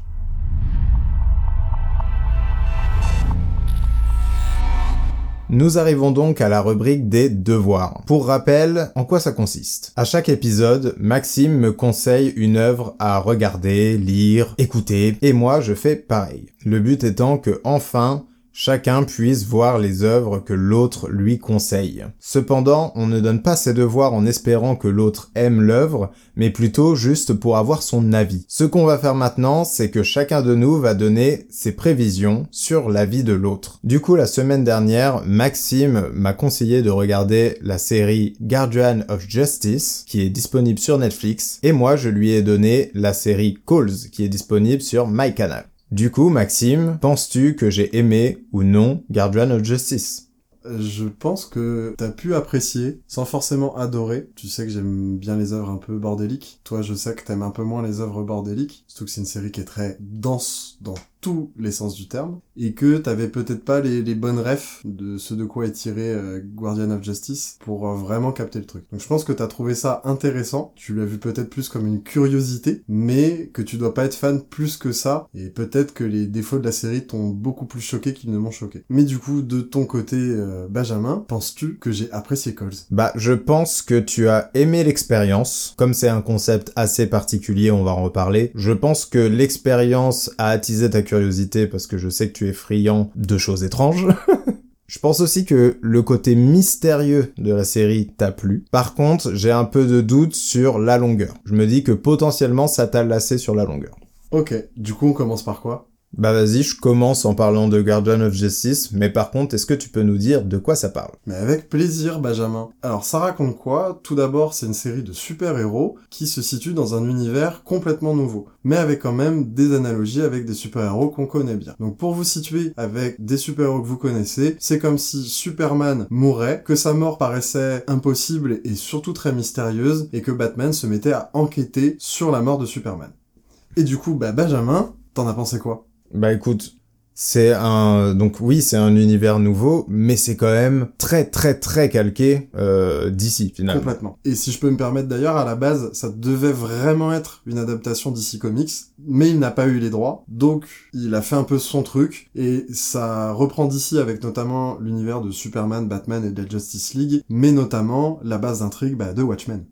Donc moi, le premier point sur lequel je veux revenir, qui est très positif, c'est la créativité. Vraiment, il y a des idées de partout, toutes les secondes. Euh, il y a un mélange de techniques qui est hyper stimulant. En fait, on va avoir euh, de l'animation, du stop motion. Voilà, il y a une multitude de techniques utilisées et complètement mélangées à l'intérieur d'une même séquence. C'est-à-dire qu'on n'est pas là pour partir, par exemple, sur, voilà, il va y avoir une séquence en animation, puis une séquence en live ou quoi que ce soit. D'un plan à l'autre, on passe d'une technique à l'autre. Donc voilà, c'est hyper riche. Euh, en fait, ça donne aussi un rythme très unique à chaque épisode, je trouve, où euh, bah, c'est un rythme très souvent effréné, où ça s'arrête jamais, euh, ça parle, il y a l'action en même temps, parfois ça parle, on te montre quelque chose d'autre différent, ça part dans tous les sens. Mais du coup, ça aide à rester complètement captivé par ce qu'on est en train de regarder. Ça, c'est un gros point positif. Je pense aussi au travail de montage qui a dû être colossal.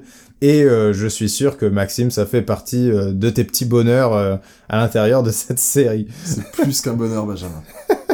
Aussi, du coup, c'est tous ces visuels donnent aussi envie de regarder la suite dans le sens où on se demande bah, jusqu'où ils vont aller, quel sera le prochain visuel, est-ce qu'ils vont encore tenter de nouveaux trucs, etc. Donc ça aide beaucoup à continuer de regarder. Ça aide beaucoup notamment parce que c'est assez bordélique. T'en parlais dans, dans la prédiction que tu faisais euh, sur moi. Que ça me dérange ou non, c'est objectivement ultra bordélique, quoi. C'est, il faut rester quand même un minimum focus sur ce que t'es en train de regarder parce que, comme je le disais, ça va dans tous les sens, pour le meilleur comme pour le pire. Je trouve ça hyper intéressant, du coup, euh, pour revenir euh, sur ces inspirations. Je trouve ça très marrant que, du coup, il s'inspire autant de l'univers d'ici avec la Justice League, mais aussi par exemple à Mortal Kombat, qui est euh, bah, euh, en fait il y a des fatalities à chaque épisode. Euh, voilà, si vous connaissez un peu le jeu, c'est c'est très évident qu'il s'inspire de Mortal Kombat. Je pense qu'il doit être un peu fan du studio de jeux vidéo NetherRealm, qui s'occupe du coup des derniers Mortal Kombat, mais aussi des jeux Injustice qui étaient dans l'univers d'ici. Et donc là, on a un petit peu l'impression de voir une fanfiction de ce studio de jeux vidéo, quoi. Alors, après, une fois que j'ai dit tout ça, il y a quand même des trucs sur lesquels je suis moins réceptif. Je trouve l'histoire, au final, un peu pétée. Le côté ludique et amusant a fonctionné sur moi euh, à peu près sur les deux premiers épisodes où vraiment euh, j'attendais de, de voir justement du coup les visuels, etc. et où le côté excessif ne m'avait pas encore atteint et que l'histoire, disons, euh, se tenait parce que c'était vraiment la mise en place de l'univers. Mais quand on rentre ensuite vraiment dans le bain, ça a commencé un petit peu à me perdre. Malheureusement, la narration devient tout aussi bordélique que les visuels. Et en soi, ça peut être une qualité parce que du coup, ce qu'on a à l'écran suit très bien ce que ça raconte. Cependant, j'ai pas du tout de soucis avec le bordel visuel, mais le bordel narratif, j'ai beaucoup plus de mal en tant que scénariste, vous comprenez donc, euh, donc voilà, ça m'a un peu plus laissé de côté. Et c'est seulement aux deux derniers épisodes où j'ai repris euh, un certain attrait pour euh, pour l'histoire que racontait la série, notamment grâce au personnage de Speed que j'ai beaucoup apprécié. Voilà, c'est un personnage que j'aime beaucoup et aussi sa relation avec Awesome Man. Donc en fait, je vois l'idée, je vois l'ambition, mais finalement, je trouve que il y a beaucoup de moments ridicules. Ça part parfois dans le ridicule, encore une fois au niveau de la narration.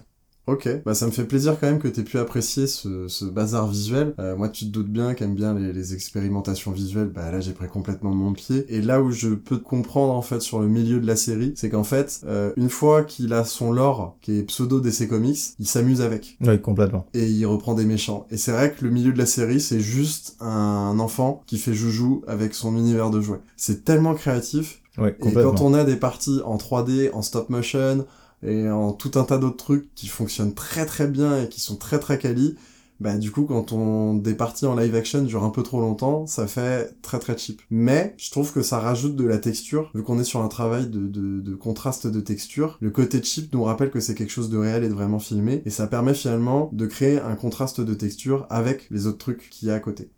Mais du coup, Benjamin, j'ai quand même bien envie de te dire ce que j'ai pensé de Calls, mais d'abord, est-ce que tu peux nous faire un petit synopsis? Un petit synopsis, ça risque d'être compliqué, mais je peux vous expliquer un petit peu qu'est-ce que c'est. En fait, Calls, c'est une série audio. Audio, mais pas que. À chaque épisode, qui dure en moyenne 10 minutes, on aura un enregistrement audio qui a été retrouvé. On l'écoute, et on passe à l'épisode suivant. Voilà, c'est très court, mais c'est important de pas trop en dire. Donc Maxime, est-ce que tu peux nous parler de Calls? Eh bien encore une fois, avec plaisir, Benjamin.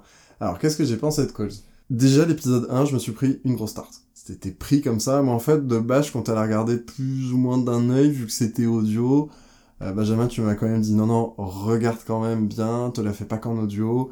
Donc j'ai suivi tes conseils, et vraiment, je me suis pris une baffe. Déjà, d'une part, parce que c'est une série audio, certes, mais qui a un visuel et que l'apport visuel de la série est hyper intelligent. Comment ça fonctionne C'est-à-dire qu'on va voir les dialogues écrits, mais aussi on va avoir des espèces de, de, de, de formes abstraites euh, dans le fond qui vont venir faire travailler l'imagination parce que on parle souvent du travail du hors-champ au cinéma. Bah là du coup on est dans un véritable travail de hors-champ avec de l'audio. Et ça paraît presque évident dit comme ça, mais avec le peu de visuel qu'on a, ça permet finalement un vrai travail du hors-champ. Parce que du coup le cerveau imagine et le moindre moment de silence dans la série est une frustration où on a envie d'en savoir plus et on aimerait voir, on aimerait que la série défloute là ce truc abstrait et nous emmène voir les choses. Et euh, la série euh, est très couillue là-dessus parce qu'elle se permet des choses hyper gore et même paradoxalement hyper graphiques. Mais vu qu'on les voit pas, c'est le cerveau qui fait tout le travail. Et d'une part, il y a des scènes assez gore et assez trash dans la série qui auraient été clairement moins de 18 ans si on les avait vues. Mais vu qu'on les voit pas, elles sont encore pires.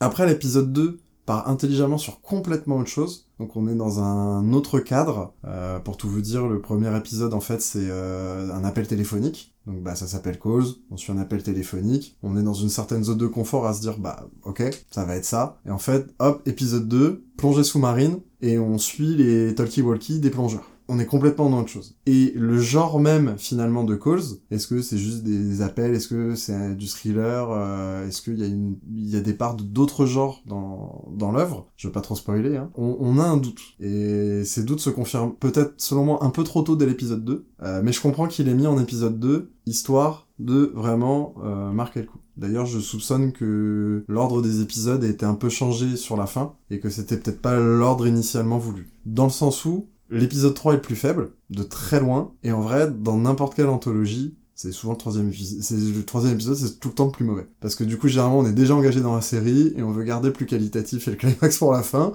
Donc celui qui est un peu moyen et qui fonctionne un peu moins, bon allez, on glisse en 3, hop, avec de la chance on l'oublie, parce que on est plus marqué par les deux premiers, et surtout plus par la fin. Mais au milieu du reste, bah il est nul, parce que pour le coup, la suite de la saison, c'est un crescendo qui est plutôt incroyable. Vu qu'après, on passe à l'épisode 4, qui parle de religion, et Benjamin connaît, c'est un épisode que j'ai complètement adoré, et je prenais des notes au fur et à mesure, et j'ai mis entre parenthèses, sûrement mon préf à ce stade. Et j'ai très bien fait de mettre à ce stade, Parce que l'épisode d'après est mon épisode préféré du coup, parce que l'épisode commence et nous dit reconstituez les faits vous-même. Et déjà c'est une invitation à la manière de consommer la série, la, série avec ça, le, travail que doit faire le spectateur pour comprendre la série qu'il est en train de regarder en tant que série, pas forcément comme une anthologie. Et cet épisode, pour moi, pousse le concept à fond. C'est peut-être celui qui est le moins évident dans son ensemble vis-à-vis -vis de la narration d'ensemble de la série, mais c'est l'épisode qui justifie le plus la narration. C'est-à-dire que cette histoire-là ne pouvait être racontée que comme ça. Après, on a du coup un épisode avec un épisode 6. Je vais en profiter d'ailleurs pour louer le, casting vocal de la série. Casting absolument incroyable, hein. Charlotte Lebon, François Civil, euh, voilà. Et bah mon petit préféré de la saison parce que c'est un comédien que j'aime bien, mais je l'aime encore plus quand il double et quand il fait de la voix, Baptiste Le Caplin. Mais voilà, j'ai tout de suite reconnu sa voix et j'étais trop content et en plus il est, il est parfait dans son rôle. Et euh, pareil, là c'est un moment où le format de la série se forme un peu plus. Donc là du coup on est sur un tournage de film et du coup c'est les, les micros des acteurs qu'on va entendre. Et pareil, c'est totalement bien et quel climax. Et d'ailleurs, euh, bah c'est l'épisode sur lequel faut clairement avoir le cœur le plus accroché parce que c'est bah, le final dans l'église. Franchement, j'ai pas vu aussi trash depuis euh, la période gore du début des 2000 en France. Et un Xavier Jean ou un Gaspard Noé n'aurait pas renié filmer une scène comme celle-là. On a un épisode qui est lié à la NASA, qui est pour moi assez faible, et qui justifie un peu sa narration par le fait que ça aurait coûté trop cher de le faire euh, en visu. Et c'est moins intéressant. Et moi qui adore l'espace, je trouve ça étonnant que euh, l'épisode que j'aime le moins dans, une série est celui euh, qui, qui concerne la NASA. Mais on a une Charlotte Lebon absolument incroyable déjà. Et euh, pareil, ça permet encore plus de clarifier ce, ce vers quoi tend la série. Après, on a l'épisode qui se passe dans un parc d'attractions, un ersatz de, Disneyland hein, globalement. Magicland. Magicland, exactement. Euh, j'ai trouvé ça top au début, et puis une fois fini, pas fou. Après, on a pour moi le, bah, le deuxième meilleur épisode de la série, celui qui est dans l'avion. Lui, c'est une masterclass. Et après, bah, du coup, on a le fameux épisode 10 où on comprend un peu tout ça. Et euh, bah, je m'attendais pas à ça. C'est-à-dire qu'ils ont quand même réussi à faire un twist sur une anthologie. Et ça, c'est très très fort. Pareil, là, on est plus dans de l'horreur psychologique. C'est peut-être même le plus dur psychologiquement. Et sur une œuvre d'horreur audio comme euh, audiovisuelle, l'horreur psychologique se vaut.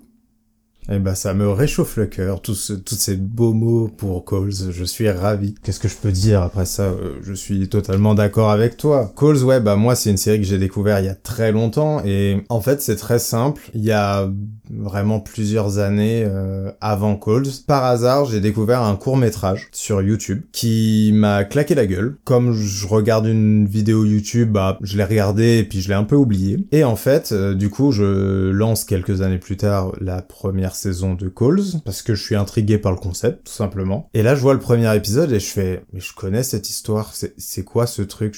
Pourquoi je connais cette histoire? Qu'est-ce qui se passe? Et en fait c'est parce que euh, le, le réalisateur du coup de Calls et le créateur de la série s'appelle Timothée Hochet et qu'il a commencé sur YouTube avec un petit court métrage qui était en fait le premier épisode de Calls qu'il a remaké évidemment pour euh, pour la série parce que faut ramener des acteurs. Hein. Quand, quand, on a une série avec un concept aussi euh, aussi fort, mais euh, où on n'est pas sûr d'attirer beaucoup de monde, il faut un casting en béton. C'est François Civil sur le premier épisode. C'est François Civil sur le premier épisode, exactement. Moi, c'est vraiment sur le côté mystère aussi que la série est venue me choper, parce que Timothée Hochet est un grand fan de Damon Lindelof. Donc, Lost, The Leftovers. Et si je peux me permettre, X-Files aussi, clairement. X-Files, évidemment. Et en fait, Calls est clairement un Lost avec le budget qu'on peut faire en France, donc une série audio.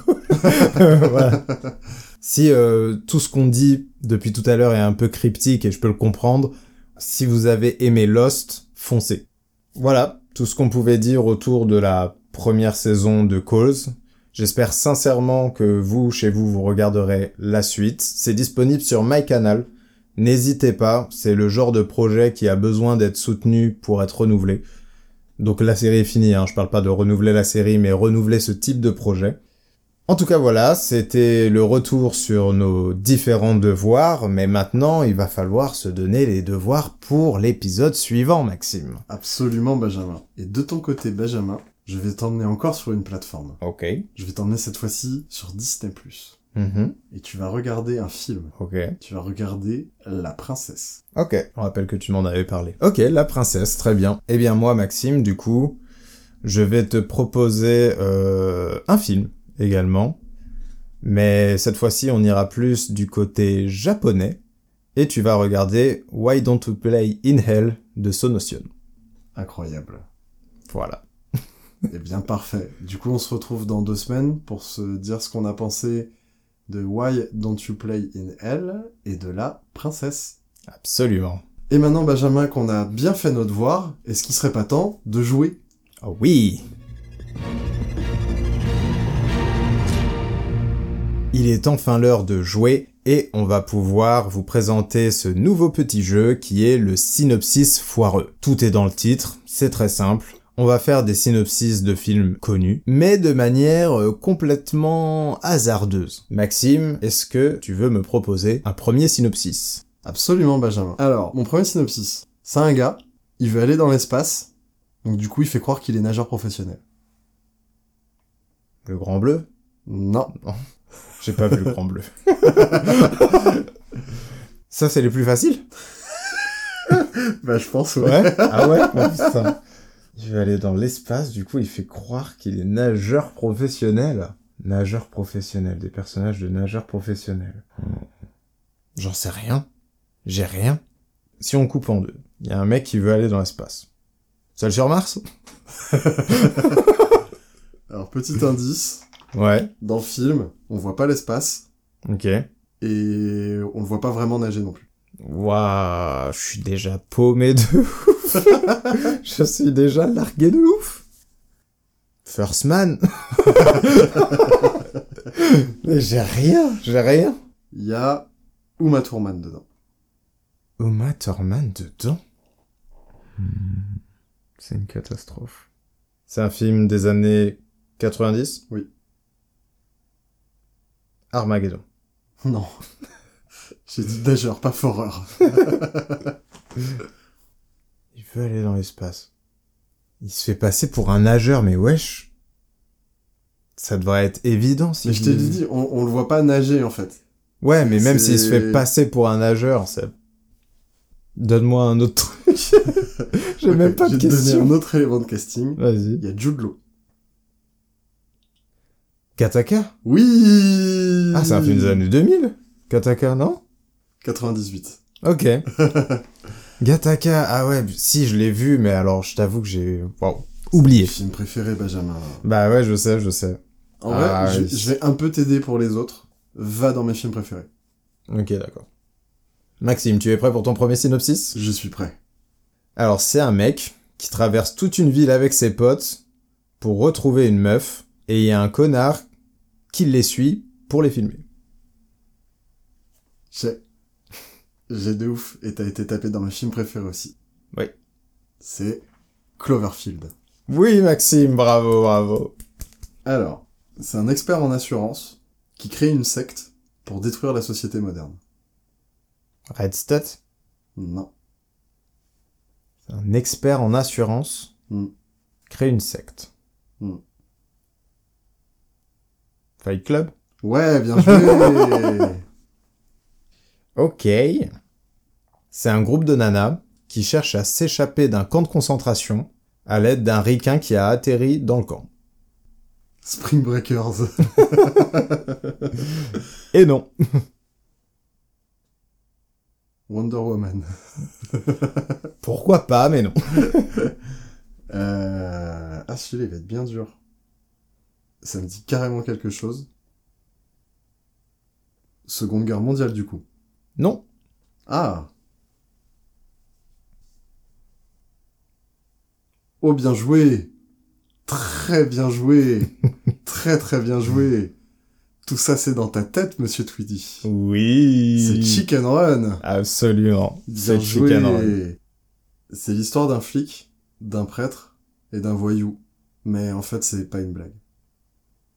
Ok. Un flic, un, Prêtre et un un voyou. prêtre, un voyou. Un flic. C'est Mystic River? Bien joué Ça me faisait rire parce que ça commence comme une blague et c'en est pas une. Ah oui, c'est, on est, on est vraiment pas sur de la blague là. On- Je sais même pas s'il y en a une seule dans le film. Ouais, non. euh, en tout cas, j'ai pas beaucoup ri, moi, dans mes souvenirs. Alors, c'est l'histoire d'un gamin qui découvre un peuple dans son jardin. Il tombe amoureux d'une petite rouquine qui a sûrement le double de son âge. Mais on s'en fout, c'est mignon. Hmm. Un film français? Mhm. Peut-être. hein. Hmm. Est-ce que euh, le héros a le nom d'un roi de Grande-Bretagne? Mhm. Tu touches au but, tu Mhm. touches au but. Je pense que c'est Harry Potter. oui Je pense que c'est Arthur et les Minimoys. Absolument. Bien joué, Maxime. Celui-là, je pense qu'il peut être facile. Ok. C'est une créature qui veut pondre, mais pour se trouver un nid, elle met un sacré bazar. Godzilla Lequel? De Roland Emmerich. Ce sera pour une unpopulaire opinion. vous n'êtes pas prêt. Vraiment, vous n'êtes pas prêt.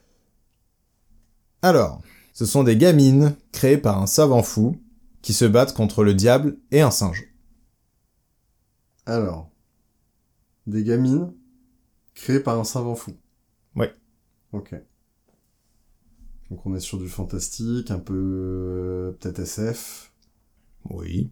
Ok. Elles se battent contre qui t'as dit? Un singe? Contre le diable et un singe. Ok. Sucker Punch. Non. Hmm. Ah, c'est peut-être pas un film. Mais il y en a un. Ouais. C'est la meilleure série du monde de Cartoon Network. Ouais. C'est les Super Nanas. Oui, Maxime, bravo, bravo. Du coup, le diable, lui, et le singe, c'est Mojojojo. C'est un fermier qui rêve d'être pilote, mais qui se retrouve à combattre un système fasciste. Ça a un rapport avec Superman? Pas Non. du tout. Non. Est-ce que ça a un rapport avec des voitures? Non. Hmm. Un fermier qui fait quoi, t'as dit? Il rêve d'être pilote. Il rêve d'être pilote. Ouais. De voiture ou d'avion? De trucs qui volent. D'accord, deux trucs qui volent. Top Gun euh, C'est un film de SF. Ouais. Rencontre du troisième type. Fermier qui veut devenir pilote. Là-haut. Un fermier. La ferme se révèle. La ferme se rebelle, bah oui. Bah bien joué, tu m'as repaumé, hein. Bravo. Fermier qui veut devenir pilote pour combattre le fascisme, t'as dit Non. Ah, pardon. De base, il veut devenir pilote. Ah, et il se retrouve... Ouais, La à- situation de base du film, c'est tu découvres un fermier Hmm, qui veut devenir pilote. Ok. Et à la fin du film, il se retrouve à combattre un système fasciste. Je sais pas du tout, c'est un film des années 2000 Pas du tout. Le jour où la Terre s'arrête. J'ai dit pas du tout. C'est avant 2000 ouais, carrément. E.T. Avant. Avant E.T. J'ai rien vu avant E.T. moi.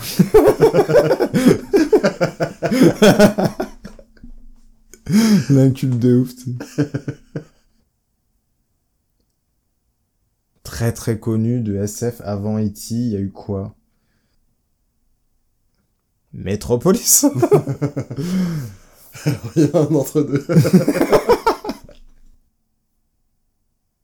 Ah, Star Wars Ouais Waouh Bravo Waouh, putain. Bravo à toi. Il est beau. C'est Star Wars épisode 4, un nouvel espoir du coup. Félicitations. Parce qu'on oublie souvent que le film part de ça. C'est vrai. C'est l'histoire d'un mec qui va rencontrer ses beaux-parents, mais à l'heure du thé, il se rend compte que tout va pas se passer comme prévu.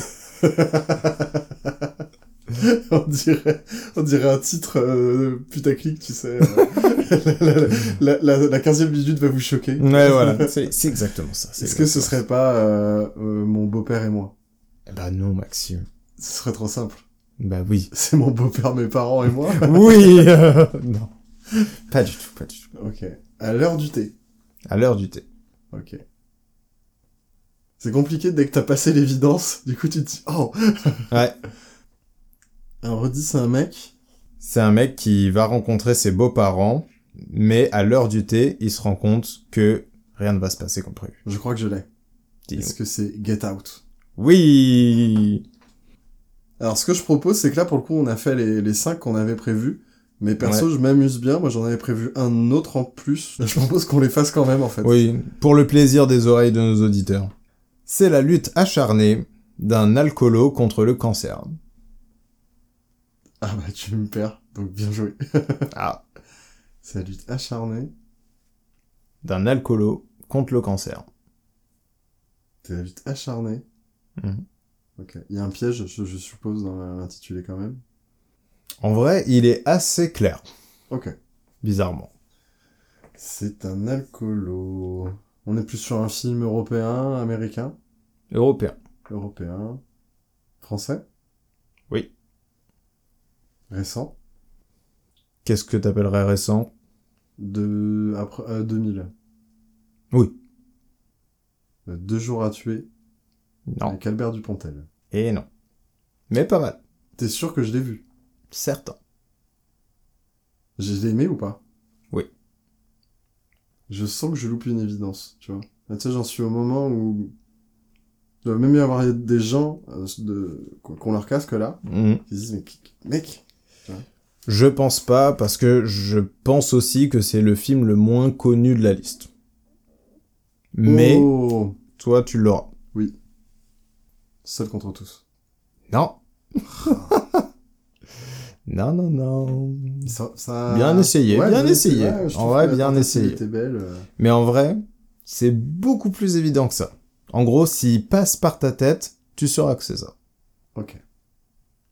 Donc, après, après les années 2000, pendant les années 2000, Je crois qu'on est sur la fin des années 2000. c'est un film triste? Oh, peut-être le début des années 2010. Ok. C'est Voilà. un film triste? Enfin, Waouh, la colle. Il y a des acteurs très connus dedans? Oui. C'est un film populaire? comme je te dis, c'est le moins connu de la liste, je pense. Ok. Donc un film français. Pas trop connu. Année 2000. Si tu veux, je te refais une petite version qui peut te donner un indice. Vas-y. C'est littéralement la lutte acharnée d'un alcoolo contre le cancer. Et le réalisateur est connu? Oui. Et euh, c'est un réalisateur, je le situe où, moi, dans mon... Dans ton appréciation, Ouais. Je saurais pas dire, mais je pense que t'apprécies. Euh, une des personnes qui participe à ce film, tu l'as déjà cité. Albert Dupontel? Oui. Mais oui, euh, le bruit des glaçons? Oui mais oui En plus, on l'a vu en salle ensemble. Ouais. Ouais. C'est vrai que c'est ça, et c'est avec du jardin. C'est ça, exactement. Bertrand Blier. Oui, Bertrand Blier. Mais oui, c'est littéralement ça. Mais oui, mais je, je- oui. en plus, tu sais, quand t'as dit se bat contre le cancer, Ouais. c'est marrant, mais tout de suite, mon cerveau s'est dit que le cancer était personnifié d'une manière ou d'une autre. C'est un vendeur de nouilles, et il devient une légende des arts martiaux. Kung Fu Panda. Carrément Désolé, je l'ai dit trop vite, mais dès que t'as dit le vend... c'est un vendeur de nouilles, j'avais déjà Kung Bah Fu oui. Panda en tête. Ah oui, mais c'est tout J'étais le... déjà en mode, oh putain, un vendeur de nouilles. La soupe à l'ingrédient secret, c'est qu'il n'y a pas d'ingrédient Ingrédient secret. secret. Exactement. Incroyable. Voilà, du coup, sur ces bonnes paroles, c'était le jeu des synopsis foireux. N'hésitez pas à nous dire si vous avez apprécié. On essaiera, surtout de mon côté, d'avoir de meilleurs synopsis la prochaine fois. Mais maintenant, passons au classement.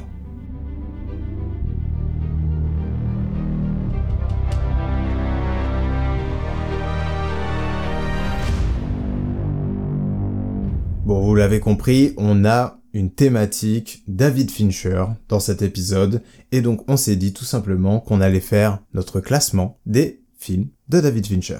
Du coup, pas vraiment d'explication de comment on a procédé, c'est simple, on a pris les films de David Fincher, on a classé euh, du 12e du coup, parce qu'il y en a 12, au premier. Juste pour vous signaler, dès maintenant, moi, il m'en manque 3, dans, il y en a 3 que j'ai pas vus, mais on y reviendra au fur et à mesure. Maxime, est-ce que tu peux nous dire quel est ton douzième film, donc le pire film de David Fincher Alors, c'est pas obligatoirement le pire, mais c'est surtout le film qui est le plus inclassable. C'est surtout celui pour lequel j'ai le moins de plaisir à le regarder, mais euh, pour le coup, c'est surtout qu'il est à part. En gros, c'est Manque, euh, donc l'avant-dernier film de David Fincher, et en gros, c'est un scénario qui avait été écrit par son père, qu'il a cherché maintes fois à faire financer, et qu'il a réussi à faire financer par Netflix. Et d'ailleurs, c'était un peu insortable en salle aussi. Pour une fois, heureusement que Netflix était là pour financer une œuvre comme celle-là. C'est quand même très chouette, mais trop à part, et je retrouve pas ce que j'aime de David Fincher. Donc pour le coup, je crois que c'est un des films que t'as pas vu de sa filmo, Eh oui. Voilà, donc on pourra pas forcément débattre. Non. À noter quand même qu'on a une des meilleures prestations de Gary Oldman dans ce film. Très bien, Maxime, et comme on l'a dit, il me manque trois films, tu peux enchaîner directement sur la onzième place. Alors, la onzième place, de sûr, c'est un film que tu as vu, et euh, j'ai naturellement mis Alien 3. D'accord. Il est un peu à part des Fincher, parce que il a pas pris toutes les décisions créatives sur le film, et en plus, il s'est barré avant la fin du tournage, parce que les producteurs étaient beaucoup trop désagréables. Donc du coup, même si j'adore ce film, je suis obligé de le mettre bas dans la filmo d'un Fincher parce que je le considère qu'à moitié comme un Fincher. Vu que bah c'est à moitié un Fincher. Pourtant, ça reste un très bon film. Je trouve que c'est un très bon film Alien. Et pour le coup, je suis même plutôt d'accord avec certaines décisions avec lesquelles David Fincher était lui-même pas d'accord. Notamment la fin. Voilà, donc je vois, j'ai déjà même pas de pire David Fincher, c'est juste des films que j'estime classés un peu à part. Est-ce que du coup j'enchaîne avec mon 10 Eh oui, parce que malheureusement, j'ai toujours pas vu trois films de David Fincher. Donc, D'accord. Donc Alien 3 tu l'avais vu, lui pour Oui. moi tu l'as vu aussi. On va parler de Millennium. absolument, je l'ai vu. Alors, euh, Millennium, du coup, pourquoi il est aussi bas? Alors, j'adore ce film. Déjà, sa plus grande qualité dans la filmo de Fincher, c'est qu'il contient le meilleur générique d'un film de David Fincher. Et l'autre grande qualité que je trouve dans le film, c'est que depuis que le cinéma a eu euh, la couleur, c'est le plus beau film en couleur où il y a un travail de noir et blanc. C'est très bien dit, c'est très bien dit, Maxime. Du coup, je te laisse passer à ton neuf directement, Benjamin. Eh bien, mon neuf, c'est Panic Room. Pourquoi? Euh, Parce que bah déjà, je m'en souviens très peu. Je l'ai vu il y a très longtemps. Et en fait, ce que j'aimais euh, surtout, c'est tout ce qu'il tente avec euh, bah, sa mise en scène, de passer, euh, enfin ses passages euh, dans, dans les murs, dans les petits recoins, voilà, quelque chose qu'il a fait ensuite beaucoup plus tard, mais qu'ici, il expérimente à fond. Tout ça, j'ai vraiment beaucoup apprécié. Je trouve qu'il y a une dose de suspense et euh, de tension dans le film qui est plutôt bien gérée, mais en même temps avec des petites pointes humoristiques qui sont bienvenues pour détendre entre guillemets l'atmosphère, mais de la bonne manière, en fait, pour rendre le film plus fluide, plus digeste même, je dirais. Mais au final, il m'a pas tant marqué que ça, et c'est un peu les seuls souvenirs que j'ai du film. Ok. Alors moi, Panic Room est plus haut dans mon classement. Hmm. Parce que en top 9, j'ai mis l'étrange histoire de Benjamin Button. Ok. Alors pourquoi aussi bas, bien que ce soit encore une fois un grand film? Euh, Donc euh, c'est un film un peu formaté film à Oscar. Ouais. Et j'aime pas trop ce formatage-là, pour ma part. Mais faut dire que des films formatés Oscar que j'ai vus, c'est clairement le meilleur que j'ai vu. Après, le truc c'est que moi quand j'ai découvert, je l'ai beaucoup aimé. Ça reste un film que j'aime bien regarder de temps en temps. Et Fincher expérimente, bah forcément avec la format Oscar, il expérimente un peu moins. Par contre, on a quand même une des premières utilisations technologiques du de-aging, c'est-à-dire qu'il est dans un cinéma classique, mais il va expérimenter au niveau des technologies. Est-ce que tu peux juste nous expliquer du coup euh, quelle est cette euh, fameuse technique, euh, en quoi elle consiste? Bah, en gros, t'as le visage d'un acteur, et tu vas faire en sorte qu'il paraisse plus jeune à l'écran. Ok. Du coup, on passe à la huitième position, c'est ça? Exactement, Benjamin. Eh bien, euh, je ne vais pas encore beaucoup parler parce que il s'agit de The Killer. Euh, j'ai beaucoup de choses que j'apprécie dans ce film, mais au final, je peux pas renier le fait qu'il y a des moments où je m'ennuie un peu. C'est le générique le plus dégueulasse de David Fincher, et ça, ça me fait mal au cœur. Et ça, je suis complètement d'accord avec toi. Mais voilà, The Killer, c'est un film qui va pas rester vraiment dans ma mémoire, je pense, que je vais sûrement rapidement oublier et que malheureusement, je ne pense pas avoir très envie de revoir. Très bien. Donc du coup, pour ma part, mon huitième Benjamin, il s'agit de The Game, ou le petit oublié de la filmographie de David Fincher. Euh, bien que là, encore une fois, on est encore dans la zone des, des David Fincher que je trouve assez inégaux. Par contre, c'est un film sur lequel euh, David Fincher expérimente énormément. Il y a un travail du twist qui est très intéressant, et surtout un art du troll. Voilà, le, le film troll le spectateur, et euh, c'est assez rarement fait et assez rarement aussi bien fait euh, pour être réellement souligné. Si vous aimez vous faire duper, regardez The Game parce que peu importe comment on prend le film et même si on grille le twist, on se fait quand même duper. Et ça, c'est un truc qu'aime beaucoup faire Fincher, ce ne sera pas la dernière fois. Exactement. Ton 7 maintenant Benjamin. Mon 7, eh bien mon 7, c'est l'arrivée de Alien 3. Ah, Évidemment, le un peu voici plus haut dans le enfin. classement. Un petit peu plus haut, oui. Après, Je suis un grand fan d'Alien. Voilà, du coup, je voulais qu'Alien soit au-dessus de The Killer et Panic Room. Même s'il le renie, bah moi, c'est un film que j'aime bien. Bah, c'est vraiment de passer à mon 7, Oui. que tu as déjà cité, Benjamin, Hmm. parce qu'on va parler de Panic Room. Alors moi, Panic Room, c'est un film qui m'amuse énormément. Euh, en fait, Fincher ressortait de l'échec commercial de The Game, et c'est un, il a un peu accepté le premier film de commande qui venait, Hmm. mais c'est David Fincher, donc quand Monsieur Fincher accepte un film de commande, eh ben, c'est pour justement expérimenter. Là, on était au tout tout tout début du numérique, et du coup, ça y va dans tous les sens. Hein. On traverse les murs, on traverse les plafonds.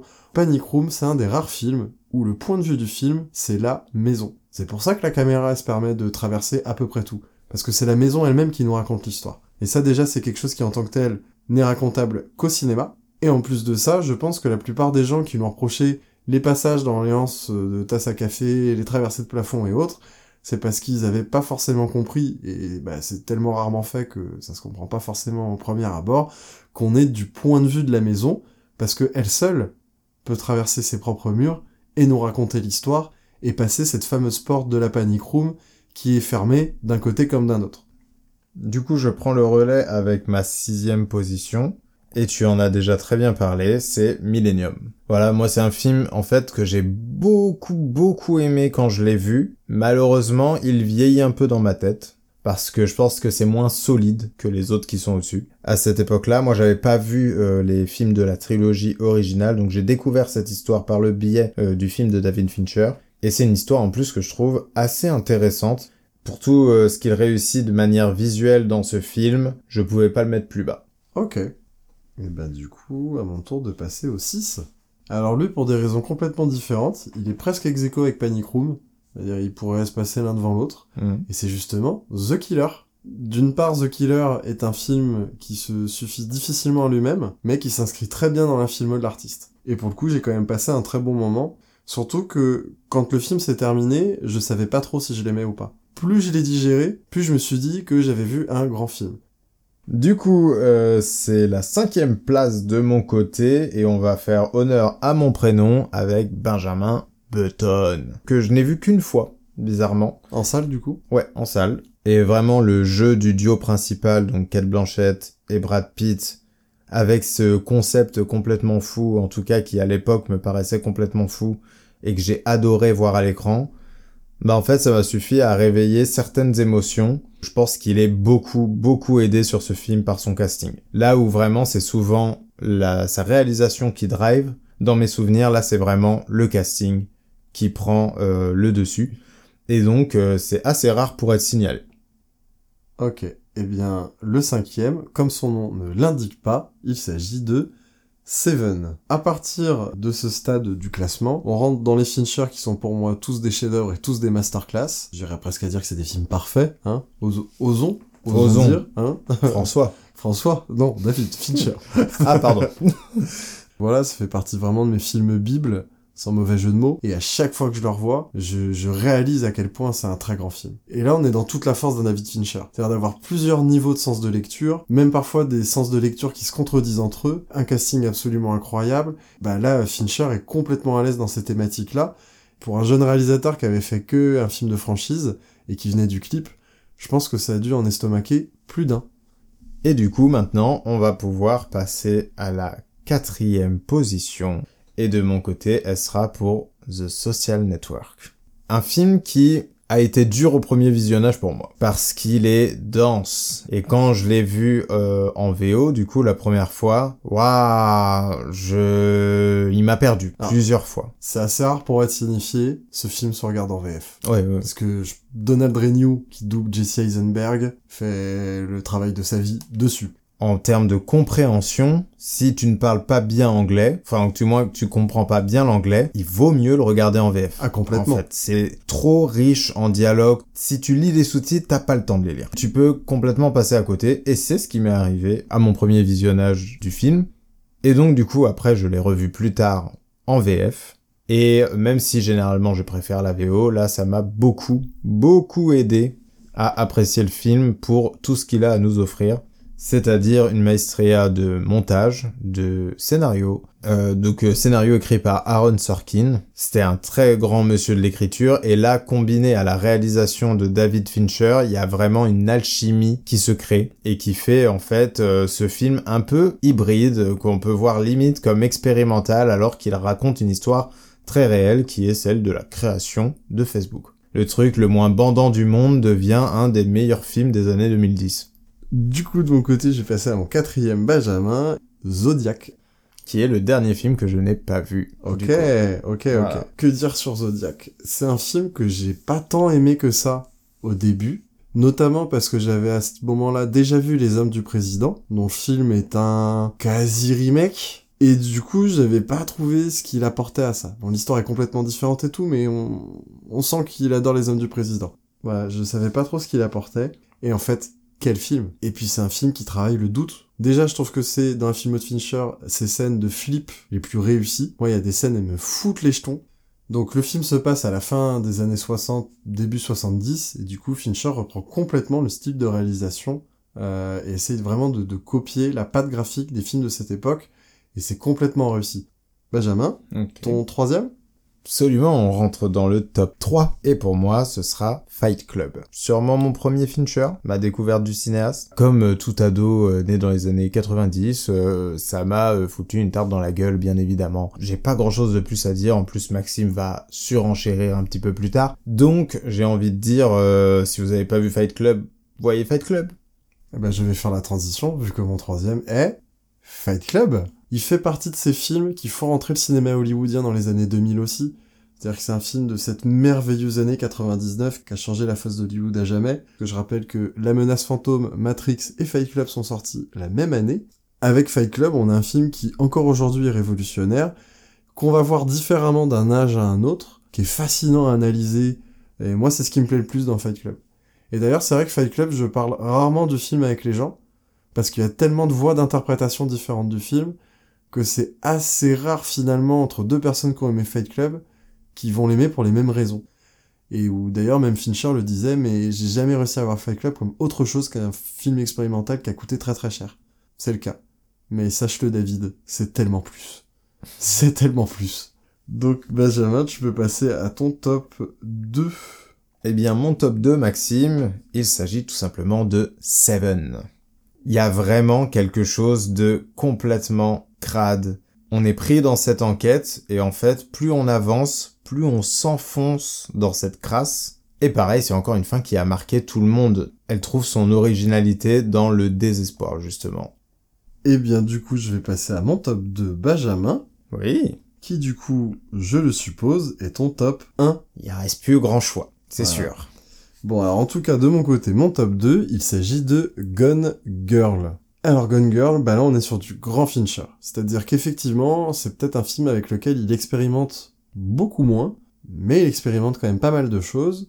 En attendant, c'est Fincher dans la maîtrise la plus parfaite de son art. Et c'est peut-être pour ça que depuis, il peine un peu à se renouveler, parce qu'il a vraiment atteint quelque chose avec Gone Girl. Il a vraiment été au bout. Mais en tout cas, voilà, pour moi, Gone Girl, c'est le genre de copie parfaite. C'est-à-dire que Fincher a expérimenté et a poussé un concept pendant toute sa carrière pour qu'il trouve son paroxysme avec Gone Girl. Et en fait, Gone Girl, c'est un peu un film somme de David Fincher, parce qu'il contient simplement bah, tout ce qu'il y a de bien chez David Fincher. Et je vais noter la petite particularité de Gone Girl dont j'entends pas assez parler, c'est l'intelligence des choix de casting.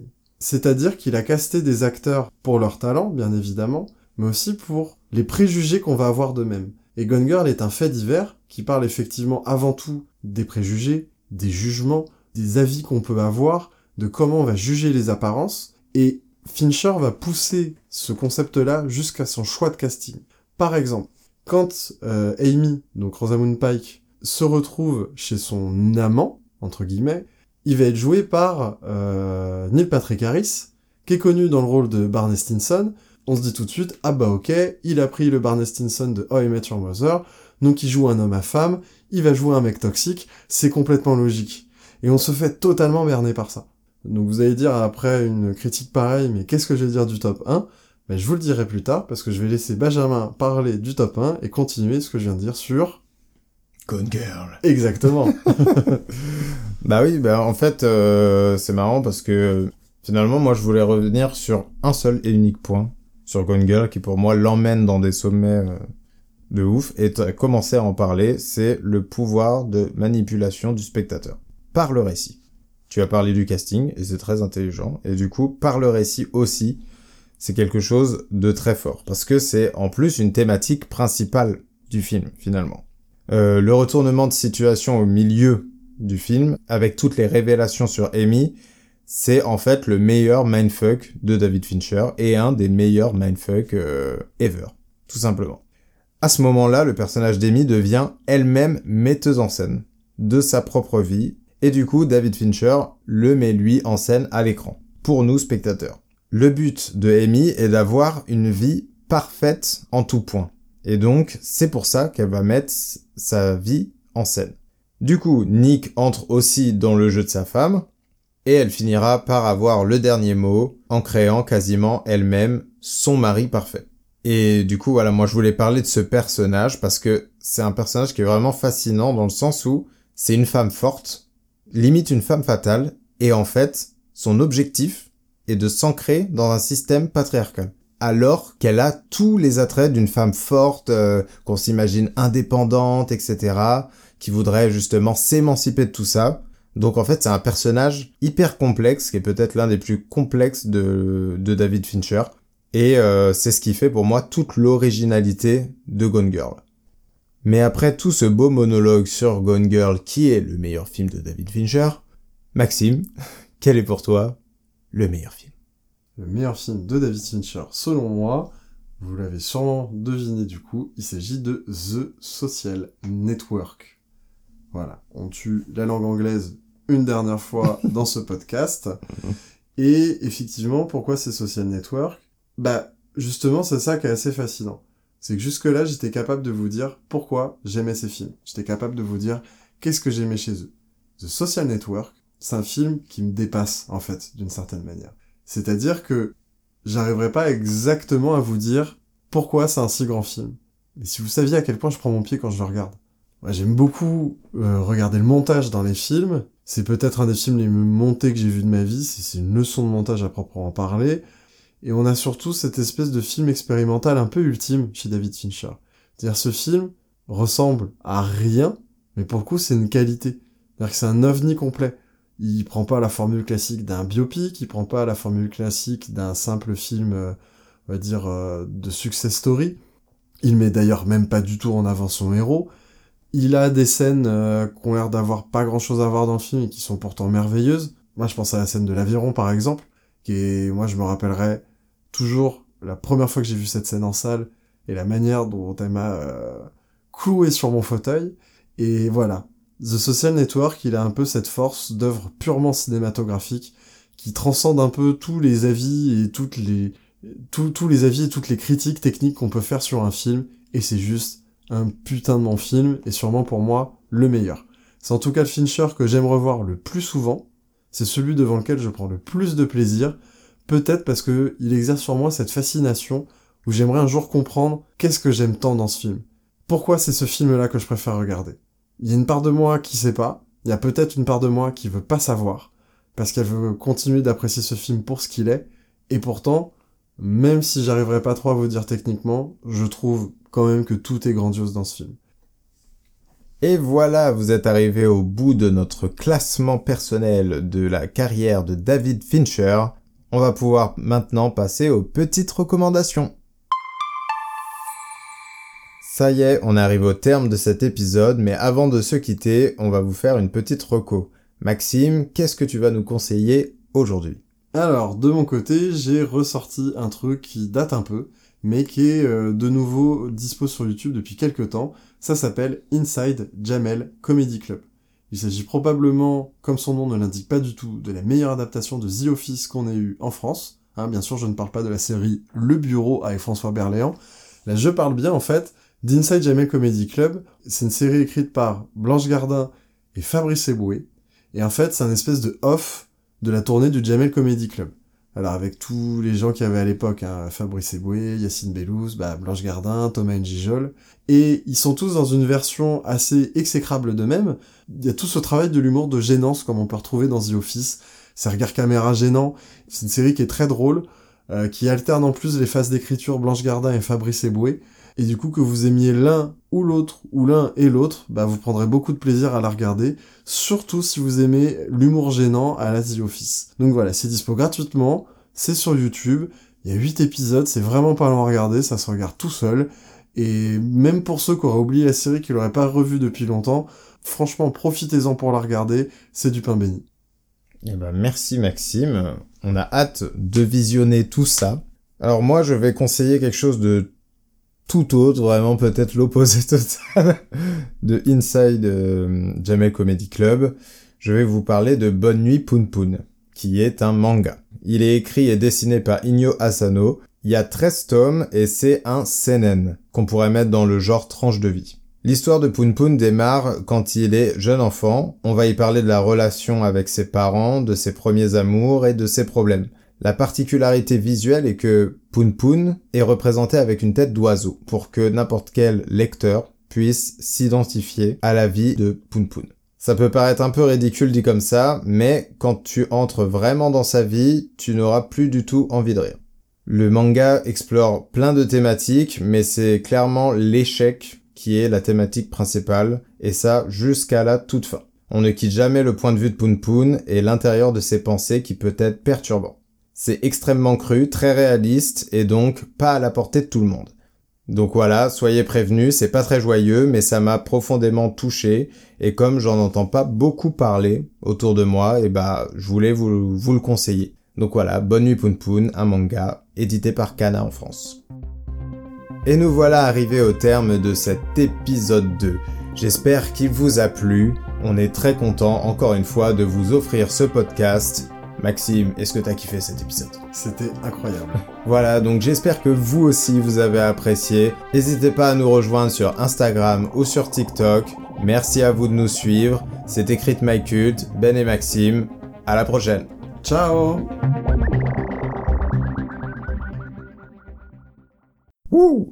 Mario